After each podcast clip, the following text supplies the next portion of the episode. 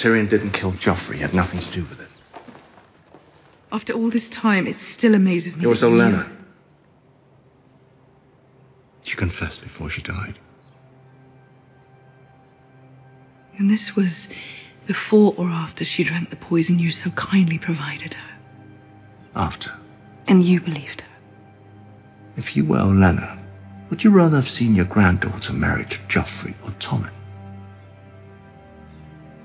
Which one would Margaery have been better able to control? Which one would have made Olenna the true ruler of the Seven Kingdoms? She was telling the truth. I shouldn't have listened to you. She should have died screaming. She's dead. Like her son, her grandchildren, her whole house. And if we don't find a way out of this war, we'll follow them. So we fight and die, or we submit and die. I know my choice. The soldier should know his.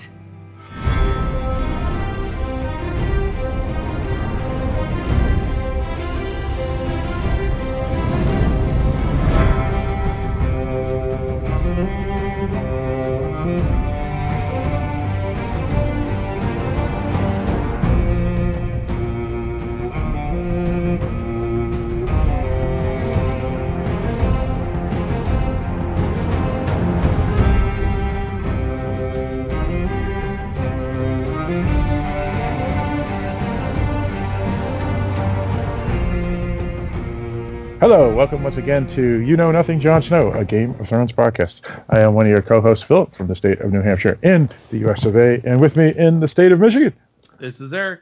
Eric. How's it going, sir? I am well. Excellent. And in the state of New York, Uh, this is Clovis,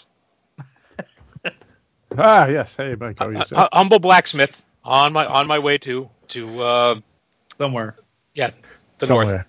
Yes, yes. Um, for next week, uh, we will have an episode that will be released, unfortunately, later. Uh, it'll be released on Friday, the 25th, instead of Tuesday, the 22nd. Uh, just some heads ups for folks who uh, follow the podcast, so don't be perturbed. We, yeah. Sorry, Michelle. The way it's got to be. yeah, it's going to be. And why is that, Eric? Because on Monday, the 21st, we will all be in Mystic, Connecticut, uh, going to the movies and recording a podcast about it afterwards. So uh, we're to have to shuffle things around a little bit and record our Game of Thrones a little bit later because, uh, oh, this is what, the second time in six years that all of us have been in the same place at the same time. Uh, so it's a it's a special occasion. So uh, we feel it uh, takes priority over the uh, neediness of Game of Thrones uh, junkies. True, true. And and to be honest, uh, me, Eric, and uh, Mike will probably be watching Game of Thrones possibly together. it could be. Could we, be. we might huddle up around a TV in a hotel room somewhere. That's right. That's right. And you never know. We we could even uh, uh, record our episode the next day after Chrissy and, and Abe take off. Who knows? Could be. Could be. I, I assume pants will still be optional. Oh, jeez. anyway, Phil's alarmed. alarmed. Just a little. Just a little. Uh, yeah. So uh, anybody who wants to uh, meet your co-host of Dark Discussions podcast and You Know Nothing Jon, a Game of Thrones podcast, uh, can email darkdiscussions at aol.com and we will send you the details. And Eric, uh, speaking of, uh, you do two other podcasts. I do. Uh, this podcast is a spin horror film fiction and all that's fantastic, hosted by the three of us as well as Christy and Abe. I also record and produce another general interest podcast called the Askancity Podcast. That's spelled A S K A N C I T Y. You can find it on Google Play, Stitcher, and the iTunes Store. And Mike, you do some podcasts and have a genre blog? Well, in addition to the aforementioned Dark Discussions podcast, uh, I also do with you and Eric the Bullets, Brothels, and Bots Westworld podcast with you. I also do the, I was going to say you know nothing, Jon Snow, but that's this one, Searching for American Gods podcast. And I also have my own blog, which is uh, Unnatural Selections. Uh, you can find us on Google Play, iTunes, and Stitcher uh, under You Know Nothing, Jon Snow, a Game of Thrones podcast, or under Dark Discussions podcast because the Dark Discussions podcast feed picks up this podcast as well. And of course, darkdiscussions.com. You can find all the episodes of You Know Nothing, Jon Snow, Game of Thrones podcast on that website as well. And then on Facebook, we have a large discussion on Game of Thrones on Dark Discussions Podcast Facebook group. And we're on Twitter, Dark Discussion 1. And again, the email, darkdiscussions at AOL.com. And um, I think that's pretty much it. But uh, all of it is can be found on darkdiscussions.com. Uh, let's see. There's also, uh, if you would like to support our podcasting habit, uh, we have a Patreon account. You can go to uh, www.patreon.com backslash dark discussions. And uh, for every five dollars you donate, you get a chance to submit the name of a movie, or we draw one out of a hat for us to cover on Dark Discussions podcast. So, uh, if you'd like to support us, you can do it there. Excellent. And Mike, speaking of uh, podcasts and dark discussions and all these other things, uh, you have a very dark day occurring next week. You are getting older. Well, yes, I'll be one day older or one week older in Well. about a week. But I mean, uh, the annual. Uh, I will have completed one more journey around the sun. Yes, yes, yes, you will. Yeah, so right be, before it becomes, uh, right after it gets blocked out by the moon. Who knows? Maybe it won't come back. Maybe it won't. All I know is, thanks, thankfully, there's a whole lot of people out there saying it's going to be the end of the world again, which means this is one more apocalypse I get to survive and put on my resume. Cool. Oh, that is a good point, Mike. That's that a, a survival of a, an apocalypse once again. This is this is like 17, I think. It's you know, it's uh, right, right. What, Yes. what is the plural of apocalypse? I, I guess Oh, it's I think they- wasn't that a debate they had on Buffy? Um, you caught me. That's a line stolen straight from Buffy. Ooh. Uh, well, I'm sure we, we could go to uh, Webster's and, and, and they probably will let us know. I think I think the joke there is that there's only supposed to be one. Right, Otherwise, right. it's not really an apocalypse. Yes, yes, that's a, a valid point. Um, now, uh, let's see. Well, actually, Eric, by stating that, you're ruining Mike's resume because you're now trying to say that they're all fake apocalypses and he's faking his resume. That's right. Fake apocalypse. Sad. Things, um, well, actually, I don't really have anything specific except for the episode, but anything have any general Game of Thrones information or news they would like to share? uh, the only thing I heard is that they still have not decided when season eight will finally air. I know we haven't finished season seven. There are just two episodes left this season, eight episodes left overall. Um, but they aren't sure if it's going to be 2018 or 2019. Oh, so yeah, that would Yeah. That Oh no. Yeah. yeah, Yeah. that would I, I, that would be terrible. Yeah, I have to think that if it was 2019, it would probably be fairly early. So we wouldn't be looking at like a two year stretch, but we would be maybe looking at like a year and a half. Um, however, there's a really good chance that depending on what happens in the next two episodes, um, there would be a large number of people in this nation who would be put on uh, suicide watch. Yeah, uh, what when they announce it, and if it's to 2019, you mean? Yeah. Yeah. Yeah. Um, also, there is, and I know that the people out there on uh, on Reddit, like Phil, have uh, been ca- have spoilers for what's coming up this season. But someone did say there was a big spoiler dropped for season seven. So please, uh, season seven for episode seven. I haven't seen it. I haven't read it. I haven't heard it. But please watch. Be careful if you're out there looking for Game of Thrones news, and you don't want to be spoiled. and and based off of what I saw this, uh, well, I should say last evening, um, these Red Bull and Reddit leaks that are probably right from the production uh, people, someone that is behind the scenes at HBO, uh, have been spot on again in this episode as well. So yes, be Oh, very one careful. of them, Phil. I was weak. I had No, to I, I want to be clear. You you checked. You didn't have it like thrown Right. in your face against your will. That's correct. That's correct. All right. Yes. Uh, See, that's fine for me. Right? As long as you're not going out there being a dick and throwing it in people's faces and saying Throwing your dick in people's faces? no, being a yeah. oh. Exactly. Well, Basically the same thing. Look at my dick. Look. Know what it says on it? It says Jon Snow dies again. You know, it's Uh, Actually, I think that's where that euphemism comes from. Uh, "Don't be a dick and throw it in my face." So it, technically, it's probably true. It might Maybe. said it correctly, the the real way. And yes, that would that would suck uh, if uh, people uh, do that. Uh, there's one thing about commenting on the latest episode, like, "Oh, I loved how uh, Drogon burnt seven thousand people and, and then got eaten by a, a giant squid."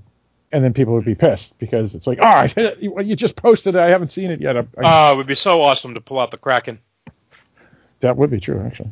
Uh, and there is a Kraken, uh, the the Greyjoys, right? There you go. So maybe it's coming up. Speaking of the devil, I just saw a meme on Facebook. Uh, I just literally refreshed my page and saw this. Uh, Game of Thrones character sneezes. Fan base. Is there some hidden meaning behind the sneeze? Is she going to portray the North?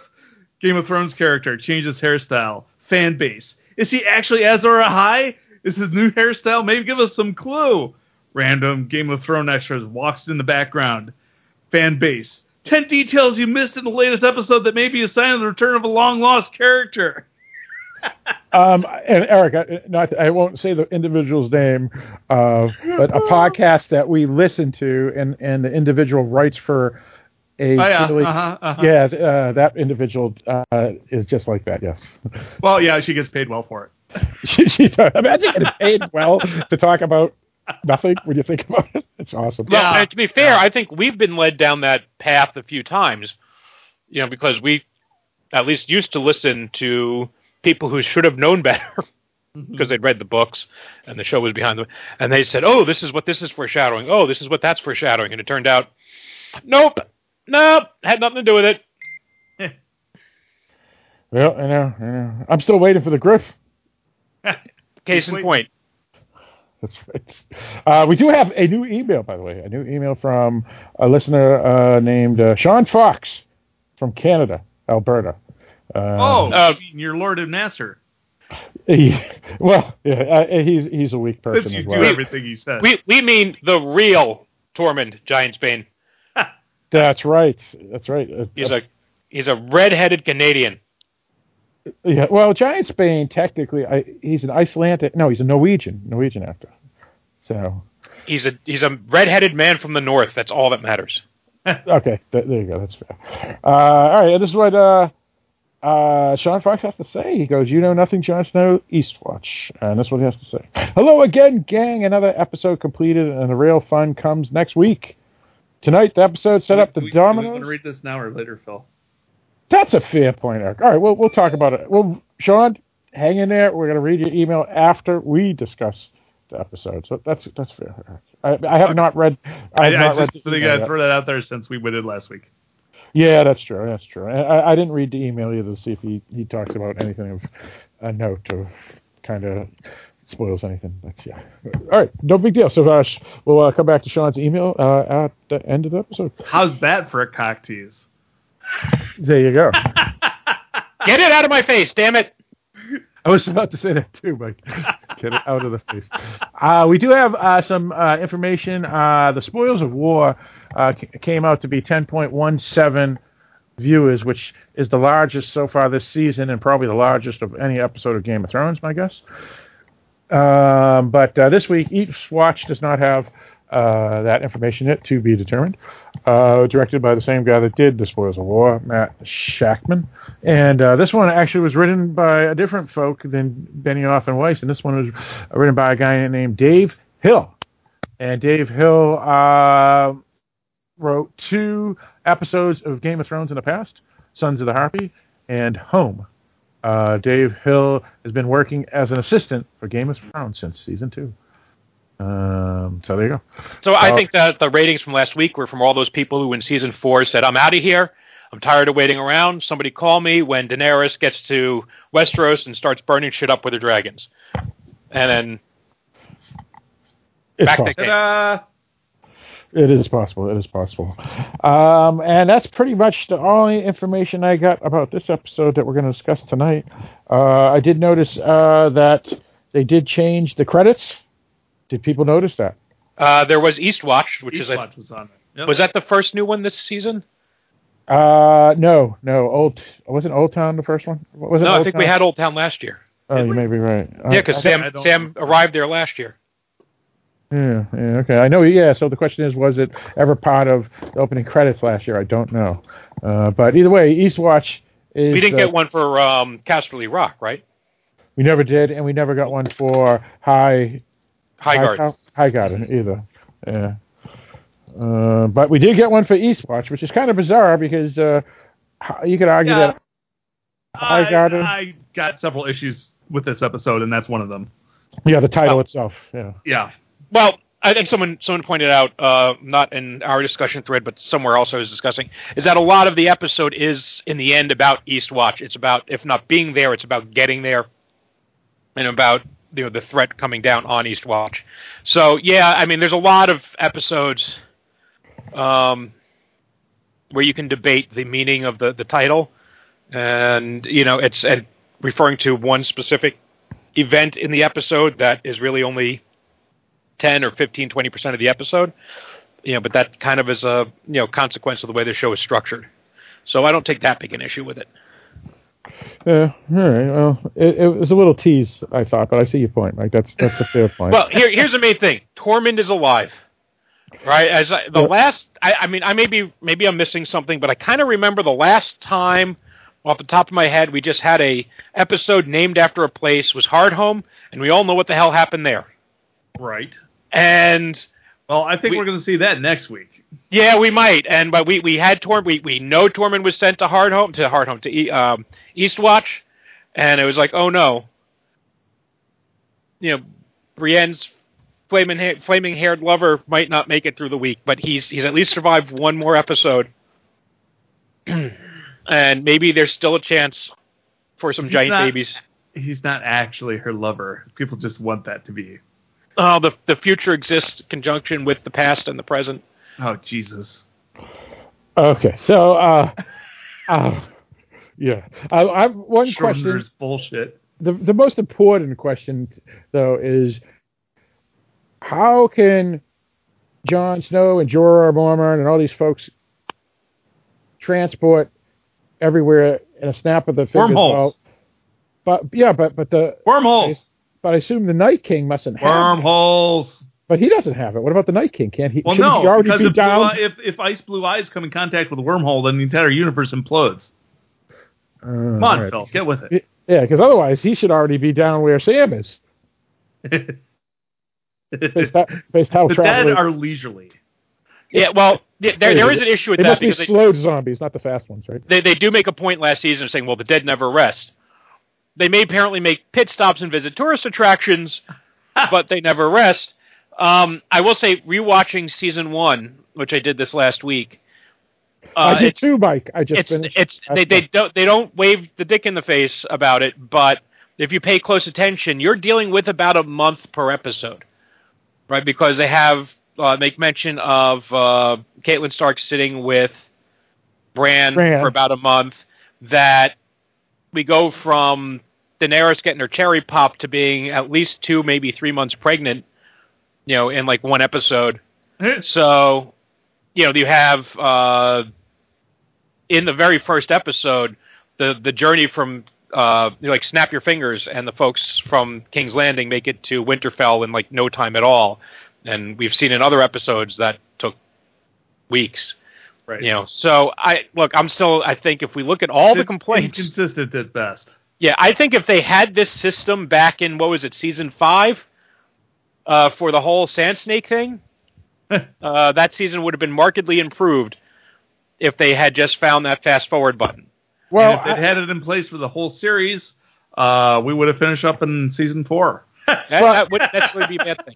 but but another problem is is that some characters are moving three months in in the future, as Daenerys is because she's three months pregnant in season one, while other characters like the the Night King is still like a season behind everybody else because they haven't moved from Hardhome yet. It seems. Right, and this wasn't like if you go, you saw Dunkirk, right? Oh yeah. So you you saw how they played with time in Dunkirk because you have three parallel stories going on, but each is covering a very different time frame. Yep. Yeah, but they labeled it. But they labeled it, right? So, I mean, but you could still play around with the same thing early on because very rarely do the stories cross over. Now that the stories are just constantly intersecting, they all put pins in the timeline. And it's hard to say that they're being creative with the, with time in a logical way. So um, I do have one issue uh, with how they fast forward because there is a journey from Dragonstone to Eastwatch, Right.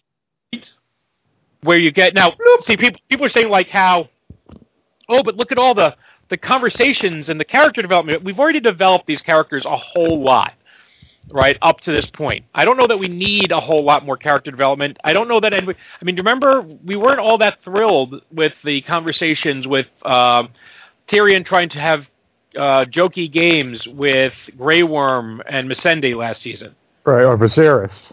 Um, so, but this, but the thing is, there's you just took a group of characters, put them together on a boat that have never really interacted much before, and there's all these connections between them. Like, for example, so Sir Jorah, I understand you had grayscale. Why, yes, I did. Really? How'd you get rid of it? Well, there was this apprentice maester named Sam who cured me. Sam? Sam Tarly, a big fat guy with a scraggly beard? Yeah, that's him. Hey, he's my best friend ever. Wow, small world. What do you know? Oh, by the way, uh, your Lord of the North, uh, the bastard Lord of the North, or whatever you are, uh, you're the bastard son of Ned Stark. Yeah, well, I, I used to pal around with Arya Stark. Really? Oh, what happened to her? I don't know. I lost track of her when she hooked up with the Hound. Right. Oh, well, it's good to know she was alive three years ago. Oh, look, there's the Hound. Hound, you bastard. Where's my sister? oh, I don't know. Last I saw her, where his I was sister was though. what? He already knew where his sister was though, because he got the scroll. Right, he Like, did. yeah. Okay. So, oh well, the last I saw your sister, I got my ass beat by this big blonde woman. Tormund goes, "Oh, my love." right? So, I, I- mean, I there's all it. these I get it. these connections between them. They hit a couple of them. Obviously, you know, with uh, the father relationship between Gendry and, and, and Jon, and with uh, Mormont and Tormund, Right. you know, and Gen- Gendry and the Brotherhood of the Banners. But there's still a lot of others that it might have been interesting to see. Right. You However- mentioned one of them, which was the Hound being uh, losing a battle with Brienne and Tormund and Jon Snow. No, no Brienne, and that wasn't even mentioned once. So it was kind of interesting. Right, and Gendry and uh, the Hound, their relationship with Arya. You know, there's all sorts of these things. I, now, I, I agree that I think that like that whole boat trip would have been a really interesting episode in and of itself. here's the only thing. I don't know that they want to say, hey, look how tiny this universe is. Everybody knows each other, just my dumb luck. Well, no, it's because Everyone they run everybody else into. is dead. Yeah, that's true. Especially after last week. Right. But yeah, that's a fair point, Mike. That the main characters are all coincidentally Kevin Bacon six degrees with you know, Yeah. which is which is kind of odd when you think about it, because in real life, in a continent like Westeros, that would obviously not be the case. Uh, so- And it shouldn't be. I mean, it, and I've heard people like make that complaint about, say, Star Wars, but this is a fantasy. Star Wars is really meant to be fantasy, not realistic science fiction. So you know, you, you you cut them a bit of slack. Sure. Yeah. All right. That's that's a fair point. That's that's a good observation. Um, uh, yeah. So this this episode is definitely uh, some people I've read online uh, s- stated that this felt like uh, the beginning of season eight because it's almost like a or what they called it was uh, season seven A uh, oh, episode one kind of because it, it kind of is a new setup for as the first Yeah. episode of this season was Right, and I think it's possible that we all were wrong, and they aren't going to resolve the Westeros storyline yet. yeah that they are that they may end up and I and we'll talk more about this later that they may end up sidestepping to go to the Knights the the Knights King and the the the dead army of the dead before they get back to um, what's going Yeah. on in Westeros, Yeah. or the two may end up evolving simultaneously. together that's what I think is happening And, and I because and I have a I have my suspicion as to what's going to happen, but we'll talk about that at the end of the episode. sure sure that's fine um let's see uh yeah there, oh, there's a there's a I had a few issues with this episode uh though it was still a good episode, I, I still definitely had other issues as well. Uh, some of these quick storylines that happened, I felt were were fell flat. Um, some of them Yeah. were okay. Um, I, I felt the Arya Sansa one was was really b- bad, unfortunately. Because I know you would. No, that's not the not for that reason I, that you're assuming. This reason was it, it didn't feel there was enough that was shown to make us choose a side. Right. I, I I'll here's yeah. I, we'll have to. I think there there were moments that could have been milked more. I think there were there were some great little things here and there. Um, Or, or actually, Mike, I could even say fingers. there was Yeah. enough to choose a side because Arya's um, opinion didn't even feel real enough because it came out of nowhere. I felt. Well, I wouldn't say it's out of nowhere. It's just been several seasons since. I mean, these two haven't interacted really since the end of season one, right? No, but I don't think there was enough that happened in Winterfell the past two episodes where Arya has been there to make her think anything that she said this It's week. not. It's not from these past two episodes. It's from when they grew up. right. I think. But here's the thing. I think if you here's where I'll, I'll agree with Phil is that, um, and, and I just rewatched the episode. So, uh, you know that I'm not here to take Sansa's side. I think we all understand that, right? right. okay. But well, all these- honestly, Mike, even though you, you you're a hot ass on me for liking Sansa, I've honestly always considered you uh, unbiased, meaning you you would take either side that's correct. Right. Well, we all know I'm I'm Team Hot Pie. So, um, and really, really, I think if Hot Pie just bends the knee to Lady Mormont, we've got perfect marriage there for the stability of and future of the kingdom. Mm. Um, I think Sansa. All we see from Sansa in this episode really is she's a little whiny about it, but the lords of the north the lord of the north shouldn't be going south, and it's like God, you know, it's been like three episodes, which is about four months. You're Right. still whining about this shit. I mean, I, and and here I'll fault I will fault the writers. I've defended the writers on a lot of things, and and people saying, well, how they've whatever strayed from George R. R. Martin, or they lack his poetry, or whatever. But here they needed something more specific. Maybe if there were more uh, problems in the north that she actually had to handle, that they had to come up with. You know, whether it was a grain shortage or somebody's Yeah, it, it Flock was killed of, by uh, raiders. hey, don't forget these people are at Winterfell. Yeah, okay, we showed them next. Yeah, it was it was it was purely felt like it was a it was just checklisting, right? Okay, we'll Right. go Well, back. well, It's like the whole House of Black and White thing. Yeah. Yeah. well, and, and also it was it was silly too because it's like one of the complaints was, oh, so you're in mother and father's room, and it's like, okay, she may not know the reason, but we all know that Jon, she offered it to Jon last season. Jon said, no, you're you're the the the first Stark, you should have mom and dad's room, and it's your mother, you know, not my mother, and all that other stuff. And and they said, all right, fine. And and so there was there's no nothing there that was nefarious by Sansa. And oddly, she doesn't even mention that and says, "Oh, Jon told me to take the room." You know, so it's like in real life, real people would have spoke. She would have immediately said, "Jon told me to take the room." I mean, I offered it to him. and, and she would have said. "Yeah, it's weird. Feels weird to me too, right? Like yeah, if my parents died and I inherited their house, which I will in all likelihood, but uh, because I'm the only one. Um, but it's and I, oh, if I'm sleeping in my parents' bedroom, it would be freaking weird. sure. Okay, and I would acknowledge if someone said, "Oh, so you took your parents' room." It's like, well, yeah, uh, it's they're not here anymore, but yeah, it is a little strange. So there was that. I do not have a problem with Arya being a little suspicious of Sansa because there are lingering resentments from when they were younger, but also like well, the, the very last thing that Arya dealt with uh, with Sansa before they got split up was she was pleading with her father not to take her away from King's Landing because she loved Joffrey so much. I don't want someone who's brave and gentle and kind. I want Joffrey. You know that. Yeah, but but but That- Mike, and that- Mike, you, Mike, you've seen this season one again as I did, and it's very fresh in your mind as it was for me. Sansa's like freaking out when her father's about to be headed, and and Arya was there watching it, and she saw that before she finally. Ar- Arya's Arya's like two feet tall in a crowd. You can't really see a whole lot from that from that angle, and she was probably focused far more on her father than what on Sansa's reaction was. Now you know, and I know, and Eric that's- knows that that Sansa's changed a lot.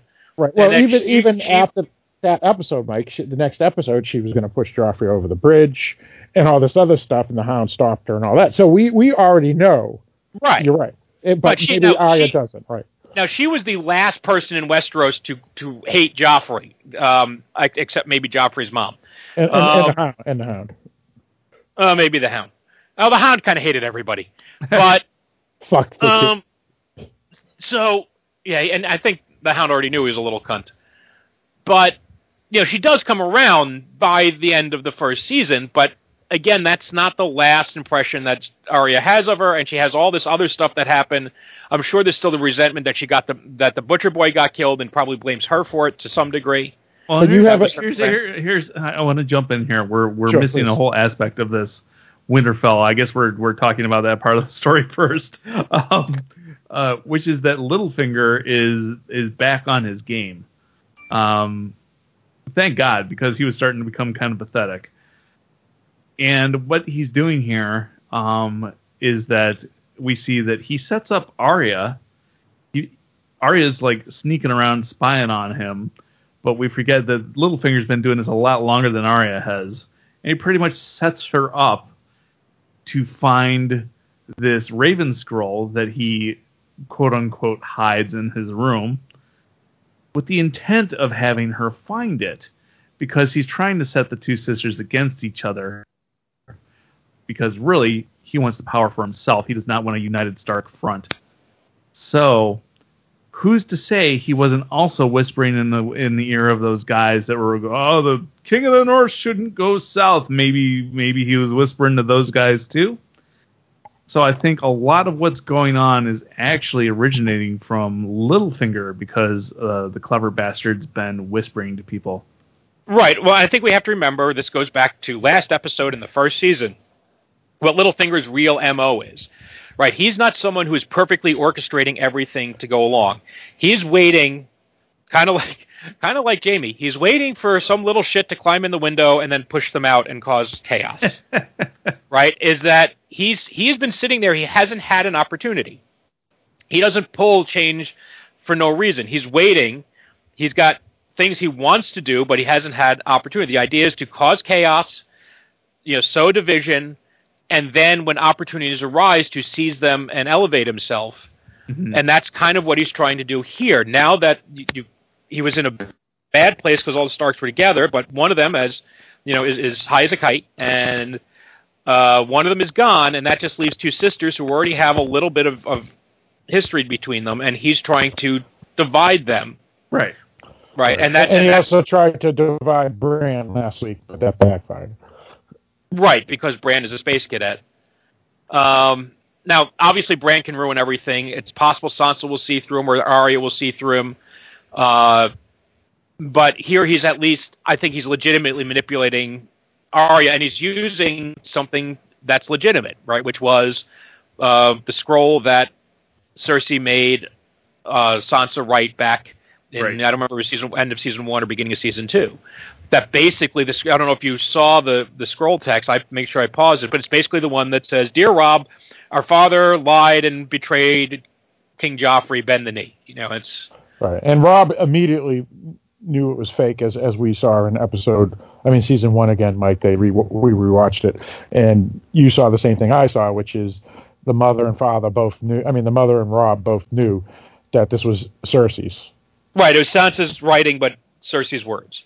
Right, right. I mean Right, we- and- it's just common sense when you're surrounded by enemies and someone has a gun to your head you know, a, a good portion of people are going to say, say, yes, I've I've done terrible things. The North Koreans are good, blah blah blah. Even though you know damn well they don't mean it if they're you know imprisoned by them. You know, Right, and I think if they had done that scene first of Arya finding the little scroll before the bit with Arya Right. confronting Sansa, then the animosity would have felt maybe a little bit more natural. right. That's an excellent point. Yep. Yeah, Um, just rearranged uh, the the scene. Yep. but I also want to remember that with Arya confronting Sansa, Arya did learn the, the, the no one games pretty well, and one of those was the game of truth, right? And the truth of lies. Yep. And so I think she's she is probably reading Sansa honestly, in that Sansa is scheming somewhat. But I think this is a case of if you get involved in anything to do with politics, you really can't ever shut that off. You are always you always start looking through things through something of a political lens. Well, and I think there was a lot of truth to the last comment that Arya made, which is that uh, she said to Sansa that you don't want to be thinking it, but you're thinking it anyway. But every, almost and, and everybody Sansa, Sansa, Sansa didn't deny it. Uh, Eh. so I, I so I think there's truth there. Well, but but th- there's a there's a difference between saying, "Man, I wish I was the boss," versus scheming to actually do evil things to become the boss. No, no, I, I I actually don't think Sansa is scheming. No, Uh, but she's she's but she's taking sort of Littlefinger's advice to heart, which is the picture every possibility, everything that can happen. Right.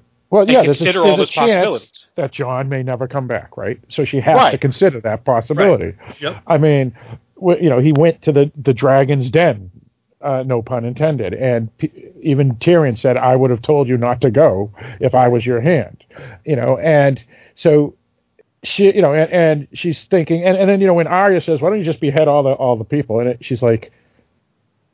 No, you you you you're supposed to come to the middle, and you you listen to the things, and then you try to reason, and then you work together. You don't kill people because when you kill people, they will always hate you. You know, on and on, and and so yeah, Arya by at least throwing that line in makes everybody who's watching it think, okay, Arya is a even if Sansa is thinking like Littlefinger or Cersei's would, where you know trying to uh, playing a chess game three steps ahead.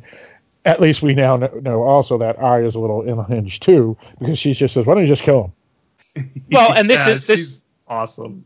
Well, but this is this is a good example of you know the person who you know pays a whole lot of attention to politics and and inundates themselves with politics, and the person who doesn't is that the person who is involved in politics is always looking at things in very different angles, where people who aren't involved in politics are just asking, well, why can't you just cut that Gordian knot? You know, why can't you just do it the Sure. simple way? And Right, there's right. always always some ramifications. You know, why did Ned Stark give you know Cersei a heads up and get himself beheaded? Well, because he was being a decent guy, because he wasn't political, and he wasn't and, and he, and he didn't want the the, children. He didn't want the children to get killed, meaning Tom and and Right. and, and Marcella or whatever her name is. Yeah, And Mar- yeah, and and so you know he he didn't he was a straightforward thinker. Sansa has learned from that. Arya is still very much that, mm. and this goes back. Robb Stark, right, is the uh, that the issue with executing Jaime Lannister or, or letting him go, and that causes a problem with I think it was the Karstarks. Right, Well, and he yeah, ends up, yeah, and, and they end up betraying him, and then he has to execute them. But he's thinking very linearly and not thinking about all the ramifications. Same thing with, oh, I'm marrying her because I love her. Fuck the treaty I had with the Freys. Right, and, and and to be honest, she Robb really screwed up because technically he executes the Karstarks, and yet his mother was the one that let Jaime Lannister go, Right. and and only cares about her children, never and, and didn't give a rat's ass about the uh, the Karsten children. And then what that does is create years later the Karstens and Umbers to Car hate. Starks. What's that? Car Starks. I know it's weird Oh, because it's oh, the you're same as right. Stark, Yeah, but you're it's right. Car Starks. Yeah. Karstark, not Karsten. Uh, the Karstarks and Umbers years later refused to bend the knee to the Starks or Jon Snow because they're still pissed about what happened back in season two, or you know. So it's We're doing a lot of rehashing here.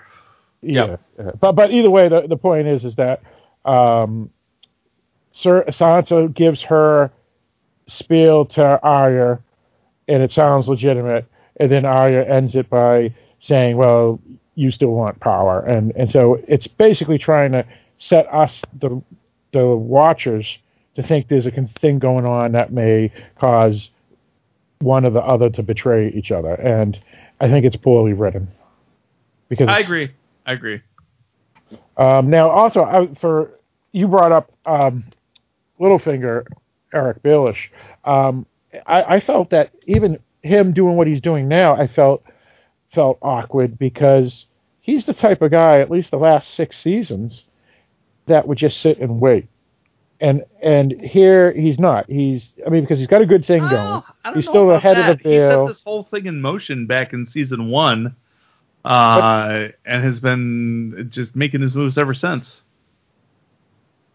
but I feel that he's more del- del- deliberate and not reactionary. And here it just seems like he feels as if he's losing his grip. So he's trying to Well, do anything and everything. You got to keep in mind that in King's Landing, he had established a base there for a number of years. He had a brothel. He had this whole network down there. He had all these connections. He had all these people, and he doesn't have that in Winterfell. He's feeling his way, say, still. So uh, you're right. He is being reactionary, but I think that that's justified in that he doesn't. He's he's still trying to make the connections. He's he's still trying to build his network.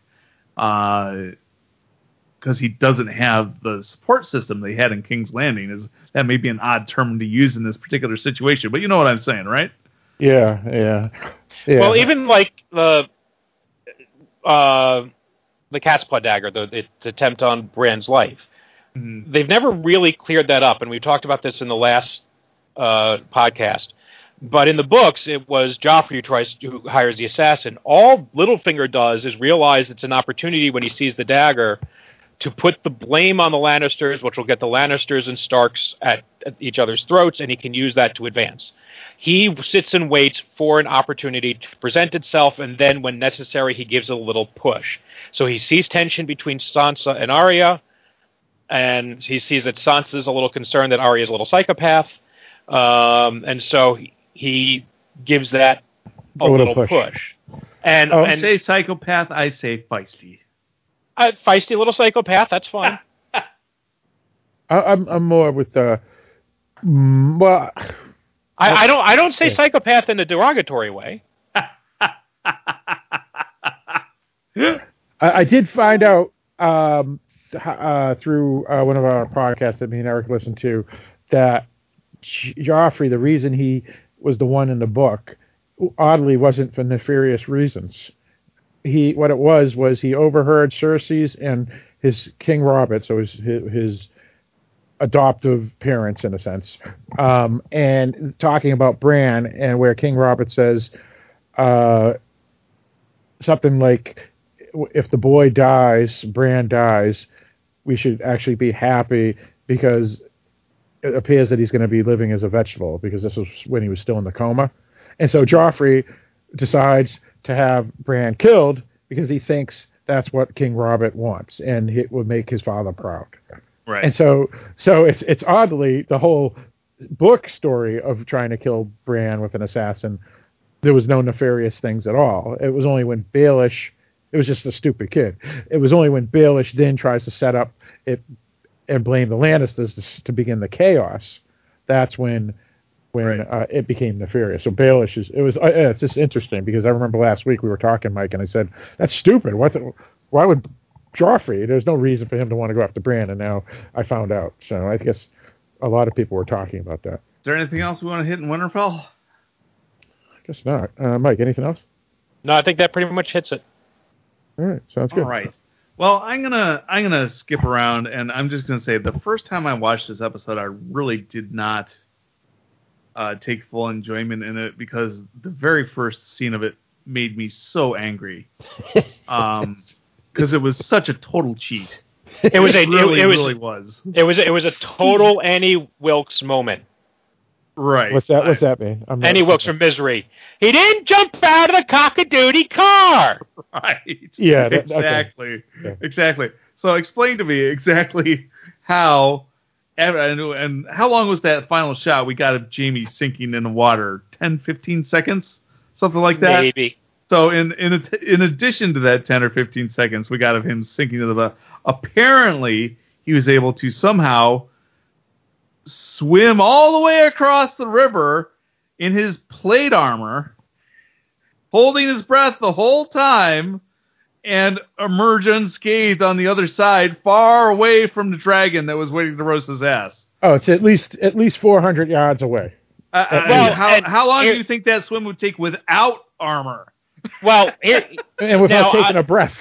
I, I'm giving I'm this I'm giving a mild half-hearted defense, but really mild, in that it we don't know that he didn't come up for Bra- he, that I'm assuming Brian uh, Bronn dragged him along, that he didn't do the swimming, but of course Bronn's got his own armor on now he's dragging somebody else also in heavy plate, so it's really not much of a defense, and they could have bobbed up on the surface along the way for air. It didn't necessarily have to be underwater the entire time, but I'm thinking that I don't know maybe someone would have noticed. Um, right? Well, I don't know. I, actually, you know, she's try, still trying to pull the spear out of Drogon, so maybe they. I guess like you could say under that. Drogon was They apparently paying attention, so Yeah, but he was no longer a threat. So yeah, it's. it's Ah, uh, but, I don't but, know. but but I agree. I I agree. It was just. It, it was it was it was lame. It, it it it was it was it was a cheat. Um, and sort of like the uh, Bronn coming out of nowhere to save Jaime, and I, I'm happy that they're still kind of both alive because I like both of the characters. But I, it's and so I'll sort of forgive the cheap bullshit for that reason. but it But is it cheap is- bullshit. It is cheap bullshit, yeah, absolutely. and it got it got me off on really the wrong foot for the episode because I just started off thinking, ah, come on, what the fuck, seriously, and that's that put me. I was in that mood going forward.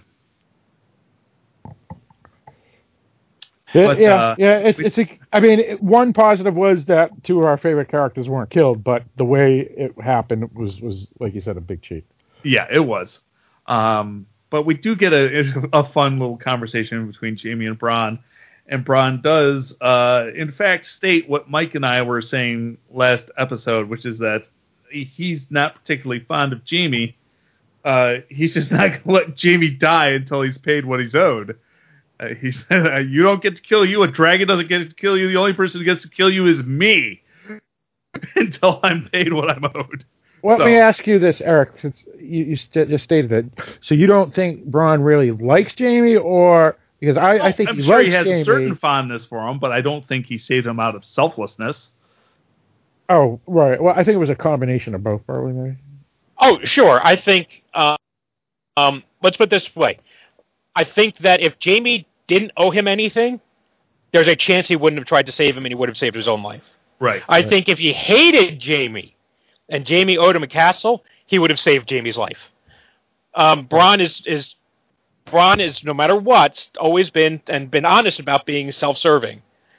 Now he could be lying to some degree, it could be a front to some degree, but until we see some evidence that it's anything but, he ha- he likes Tyrion, he likes Jaime, he enjoys them, but he enjoys their money more than he enjoys them. Right. That's Right. that's Well, and, and honestly, I don't think we know Bronn well enough because I mean, let, let's say it was a, a group of little children that were going to be die. Would he have saved them?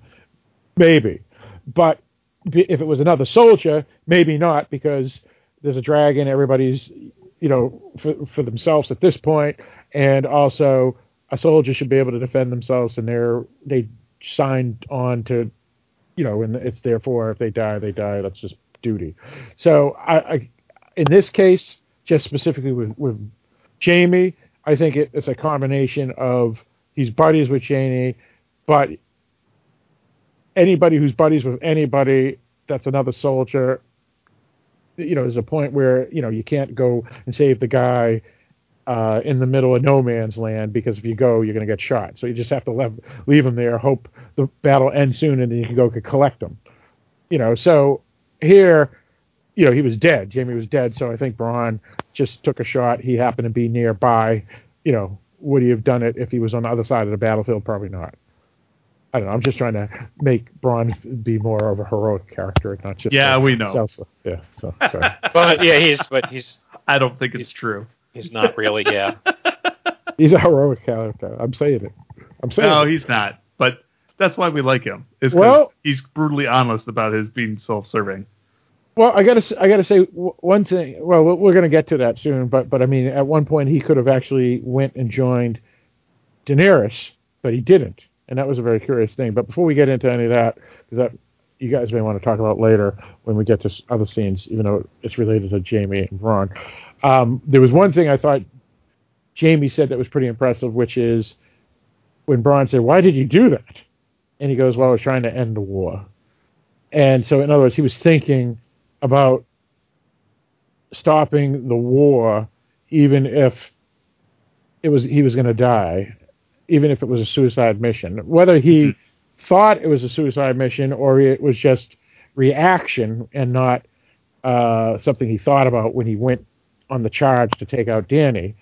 The main thing that I got out of it was is that he just wanted to end the war, and if he killed Daenerys, meaning chopping the head off of the team Daenerys side, then the war would be over, and e- right. even if he's dead. And I think that was pretty interesting thing because it showed that he's not just out for himself in a sense. Because if he was, he would have said, "Fuck that! I ain't gonna go suicide myself." Right. Uh, you're yeah, right about that. I think he's also in a very uncomfortable place with his sister because he he doesn't like her anymore. he doesn't right. like where she is. I'm sure he still loves her, but that's not the same as liking her. Right. Well, and, um, and, uh, and, and point, yet he doesn't uh, want to betray her. And at one point he says to Bronn, I've got to go tell Cersei. And Bronn says, oh, you might want to jump back in with the dragon. yeah, right. Yeah, right, I, right. Yeah, and, chances there ain't good either.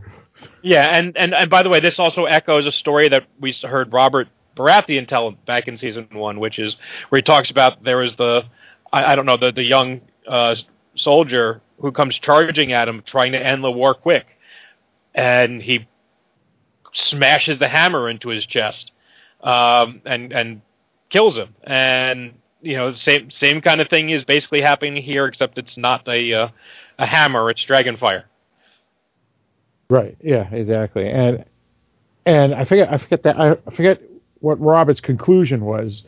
If and if he had died, would would it have ended or not? But you're absolutely right. It's it's the same principle. Um, and and I think um, another point too, which is, I guess, what what you guys have been saying, which is what Bronn says here, and that is everything was good until, or I'm on your side until the dragons are involved. Yeah, right. You know, and and and then even Jaime. Later, Don't you mean we're fucked? No, I mean you're fucked. right. right. Yeah. Yeah. Exactly. So, so he, he he's willing to trade change sides, and it appears that everybody on the show can change sides as long as they bend the knee. So Bronn could easily go up to Daenerys and say, "Okay, I'm on your side now," and and she probably would take him.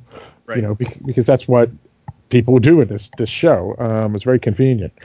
Um, but yeah, I, I will talk about I guess Cersei's and what Jaime says there but I guess we, we should probably get into yeah, which, which, way do you want to go? We can go that way, or we can go uh, Dany way right now. Which way? Which which path do you want to take? Mike, which way do you want to go? Choose your um, own adventure. Yeah, it's hard because all the events are tied together in this episode. Um, mm-hmm. The next thing that happens is Dany, so let's go to Dany. Okay. All right, sounds good. So basically, we've got Dany and Drogon, who is, by the way, fine and not poisoned, with all the prisoners they've taken from the Lannister army, and she gathers them up in front of her great big dragon, and basically says, "Look, I know what Cersei told you about me. Uh, she's lying. I don't want to kill all of you. I want to stop her and break the wheel that's been rolling over all the poor people." Uh, so we can do that, or I can kill you. Which is a really weird stance. And I I kind of enjoyed. I mean, I really enjoyed expression. this scene. I enjoyed this scene a lot because first of all, you've got Tyrion wandering through the ashes of uh, the aftermath of the dragon, and he's horrified because he knew a lot of these people. And then she gives this speech, and Tyrion is trying to do everything he can to stop her from executing people. And she's just not having it. And so the Tarlys are there. And so Daenerys gives this speech and says, So you can take a knee, you can bend the knee and join me, or I can or I, I can kill you. And so I'd say about 25% of them bend the knee right there. And so then she calls, I forget the father's name. Uh, oh shit. Uh, Well, actually, father- before, before that, the dragon roars, and then about half of Bethany, or maybe more. true, true. The, the Drogon's a pretty good wingman, I gotta say. He was very convincing. Uh, yes, so so about He a quarter of them mastered bend the the art of debate. Drogon s- says, "Are you sure?" in Dragonese, and a bunch more take the knee. And then uh, she calls Lord Tarly forward. I guess we'll still call him Lord Tarly. Randyll. Yeah. Randyll. It's Randyll. Okay. Yeah. She calls him forward, and Tyrion tries to talk him into taking bending the knee, and he's not having any of it. And uh, she goes, "Well, all right, I respect that choice. You get to die." So and uh, they take him aside, and and Dickon steps forward. And this part, I really uh, this kind of got to me a little bit because. Um, uh, Tyrion, I think he was just completely earnest when he says to Dickon, "This war has already eliminated one great house. Don't make it two." You know, he's saying, "Bend a knee, save your name, continue your family lineage. Otherwise, this is it." And And even go his, into he- guerrilla warfare. Do guerrilla And- warfare after. And he looks over at his father, and even his father gives him a nod, as in, "It's okay, you can take a knee to save the family." But he doesn't. He he says, "Nope, I'm I'm staying with my father." Uh, and Dany says, "Okay, then uh, then I I sentence you to death." Uh, and Tyrion tries to argue one more time, and he's really trying to do his best here. He suggests imprisoning them. Dany's not having any of that. He says you can send them to the wall to take the black. And Lord Tarly says, nope, she can't. She's not my queen. So he's not exactly helping. And eventually Tyrion goes, look, people aren't going to follow you. Keep chopping people's heads off. She said, oh, I'm not going to chop their head off. At oh, isn't point- she clever? and at this point, Tyrion realizes what she has in mind, and he's just like, "Ah, fuck." Um, so she sentences them to death, and then uh, Dracarys. Yeah, I don't quite. I mean, yeah, it's an intimidating image. And by the way, beautiful photography of Drogon. I think. Uh, I, I Drogon- really appreciated, uh, especially on the second viewing, the the semi translucence of his wings in front of the sun. That was really kind of awesome.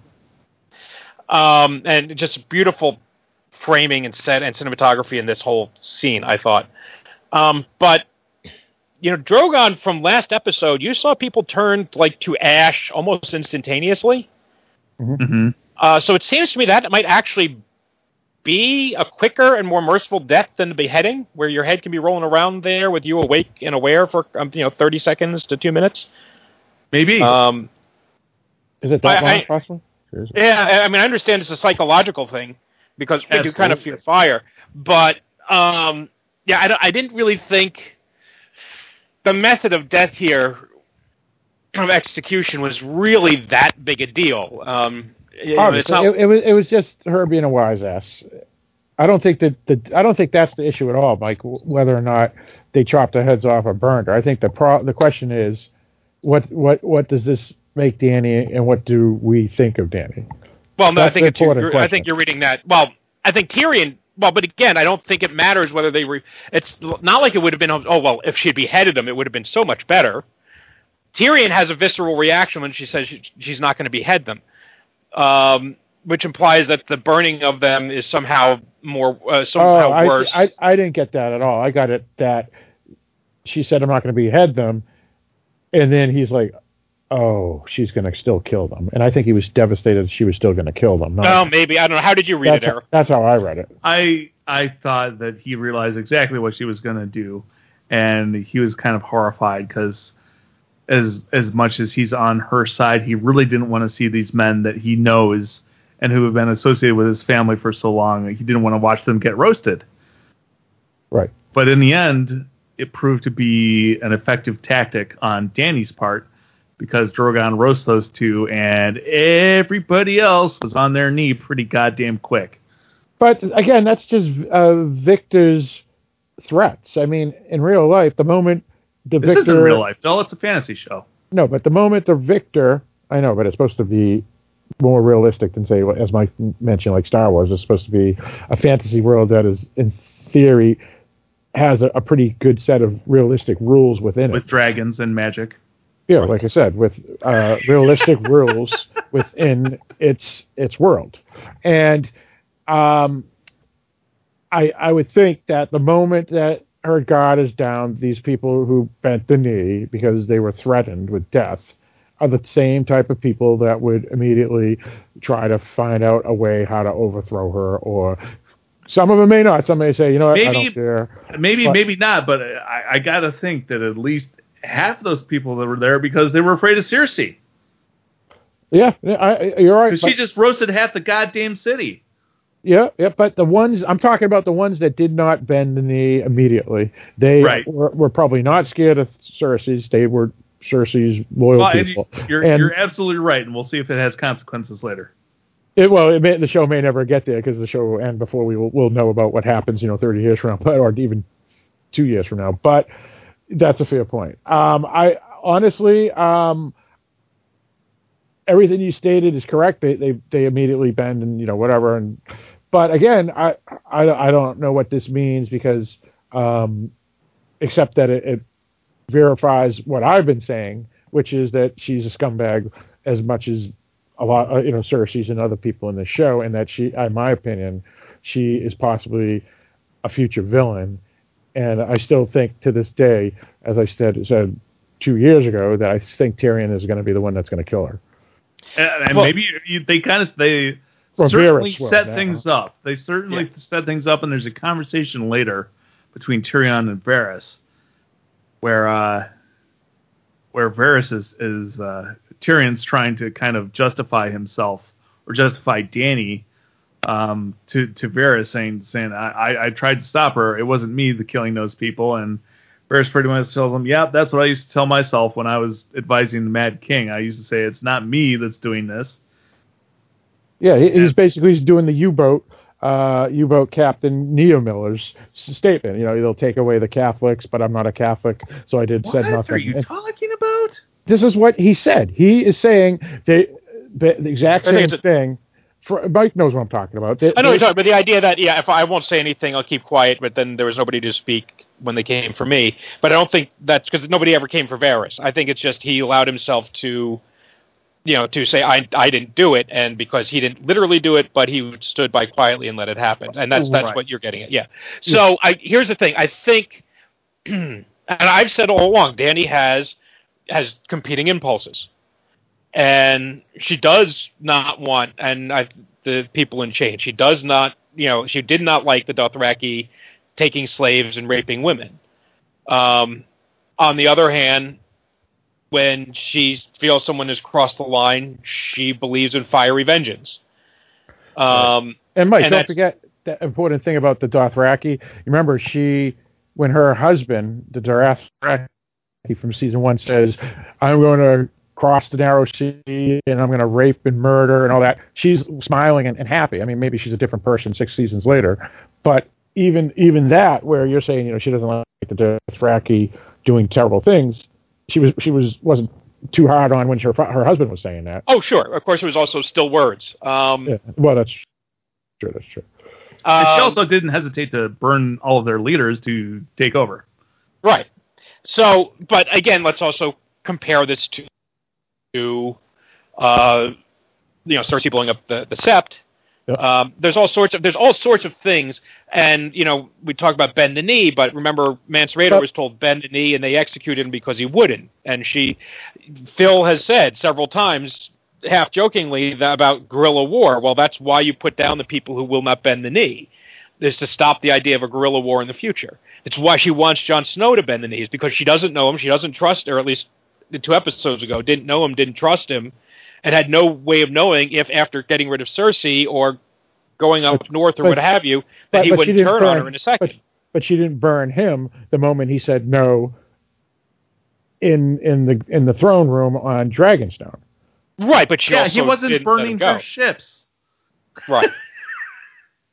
So I'm saying is that she and, and and they do say this in that conversation is that she's she is not her father and will never will be with the right advice. Well, let's see if she takes the advice and gets the right advice.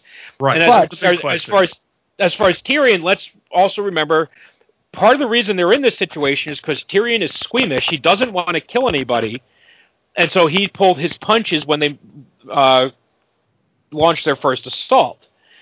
So but, but but that's I mean it still doesn't ex- explain or, or or or forgive her not following whatever the Geneva Convention is in their world because there is no Geneva Convention in their world. right but that means she she could, should, should not be forgiven for what she did I mean she doesn't have to be. It's war, Phil.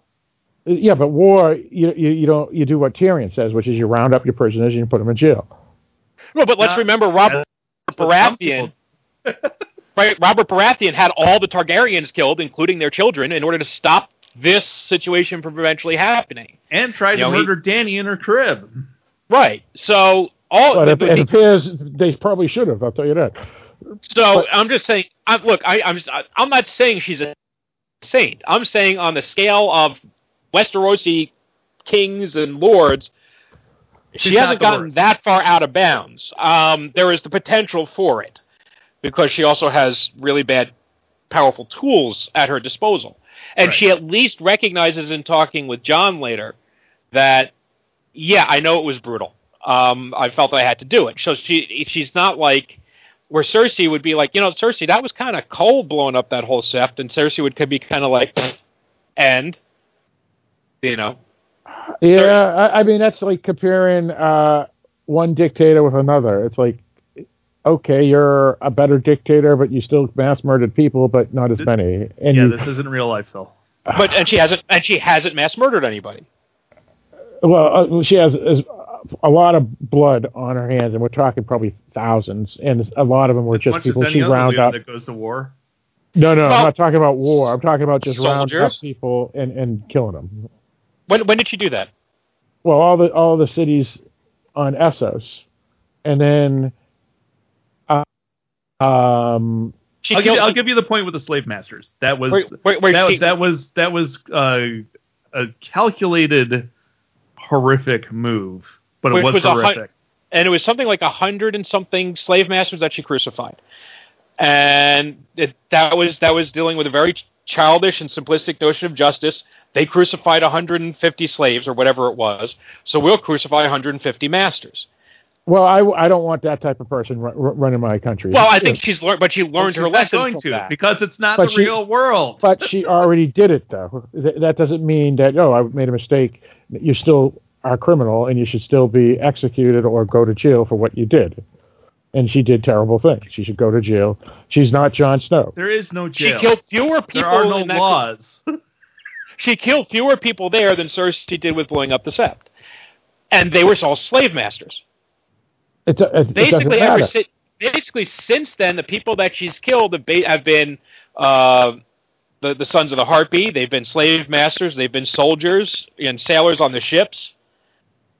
She hasn't been. I- I- we- it we doesn't understand that matter, You don't though, like right. Dany. We understand but that you don't like all Dany. that Trying to make her matter. worse The than everybody point- else. She's not. the point is she no she pretends she's good and she's a psychopath and she killed slave masters and then she killed the Tarlys Wasn't that because being a psychopath is thinking that you're good? well that's that could be true yes and and therefore I don't want I if I was there I would Tyrion should already have killed her I, I would have killed her already and said we, we'll throw our lot with Jon Snow We- Well, we- what you about probably the? would have died a long time I ago. kind of, I kind of remember Jon Snow swinging the axe on some people as well. He had no. That was all in either in battle or it was was a criminal justice where where he was required to to pull a sentence. So, So for somebody it's who's like big to kill difference. people, but it's not okay. So for it's okay who don't like it was There's a- okay for him to, to execute someone for disobeying an order, but it's not okay for Dany to execute people for buying and selling slaves. Uh, under under the Essos laws, it, it was it was it was. Donna, she did not just kill them. She she crucified people. That was fucking disgusting. Uh, Yeah. Jon, Jon Snow chopped off the head of Jorah Slynt and hung the uh, Alliser Thorne and Olly because they broke a, a law, and that's it. That's all he did. That's not that's not a criminal activity. Uh, that's not let's move murder. On. You're ridiculous. Let's move on. Okay, let's keep Uh, going. I, I, I am not ridiculous. It's, I Let's cannot believe that you justify Dany's murders. Even Tyrion and Varys know it's wrong. If they should But already didn't, have didn't, didn't justify it. I'm just saying it's in a it's in a difficult situation, and there aren't a lot of good options there. I would, I would, if I was Tyrion and Varys, I would overthrow her, kill her, and, and then throw a lot in with Jon Snow. Or I would Uh, conspire with Jon Snow and say, we got to get rid of this nut. Uh, you'd end up beheaded like Ned Stark. Right. Noble Or- people or- don't last very long in Westeros. Uh, Well, that's a fair point. That's- yes, uh, even the Ta- whether we like the Tarly guy, Randyll Tarly or not, at least he was noble, and and, he, and, and guess what happened to him? He got burnt to death. Well, he was he was a dick to Sam, And, so he and, deserved Ned, to die. and Ned was noble and he got beheaded. Noble people just don't have a good fate in Westeros. this is true. This is true. And and Jon Snow, he got stabbed and died.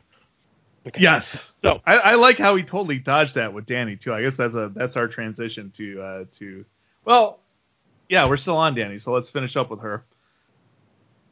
Well, that Right, was Dany- the scene, basically, Yeah. right? Oh, right. So now I guess we're in the room where Varys and, and Tyrion are talking about we got to. No, that's the well. The Okay. next thing, I think we the next thing might have been going to King's Landing. Let me uh, check my notes here. It doesn't matter. Um, Well, yeah, I'm just trying to say with the Yeah. same character. Yeah, so Okay, let's let's so let's go to with- so now Dany flies in to meet Jon.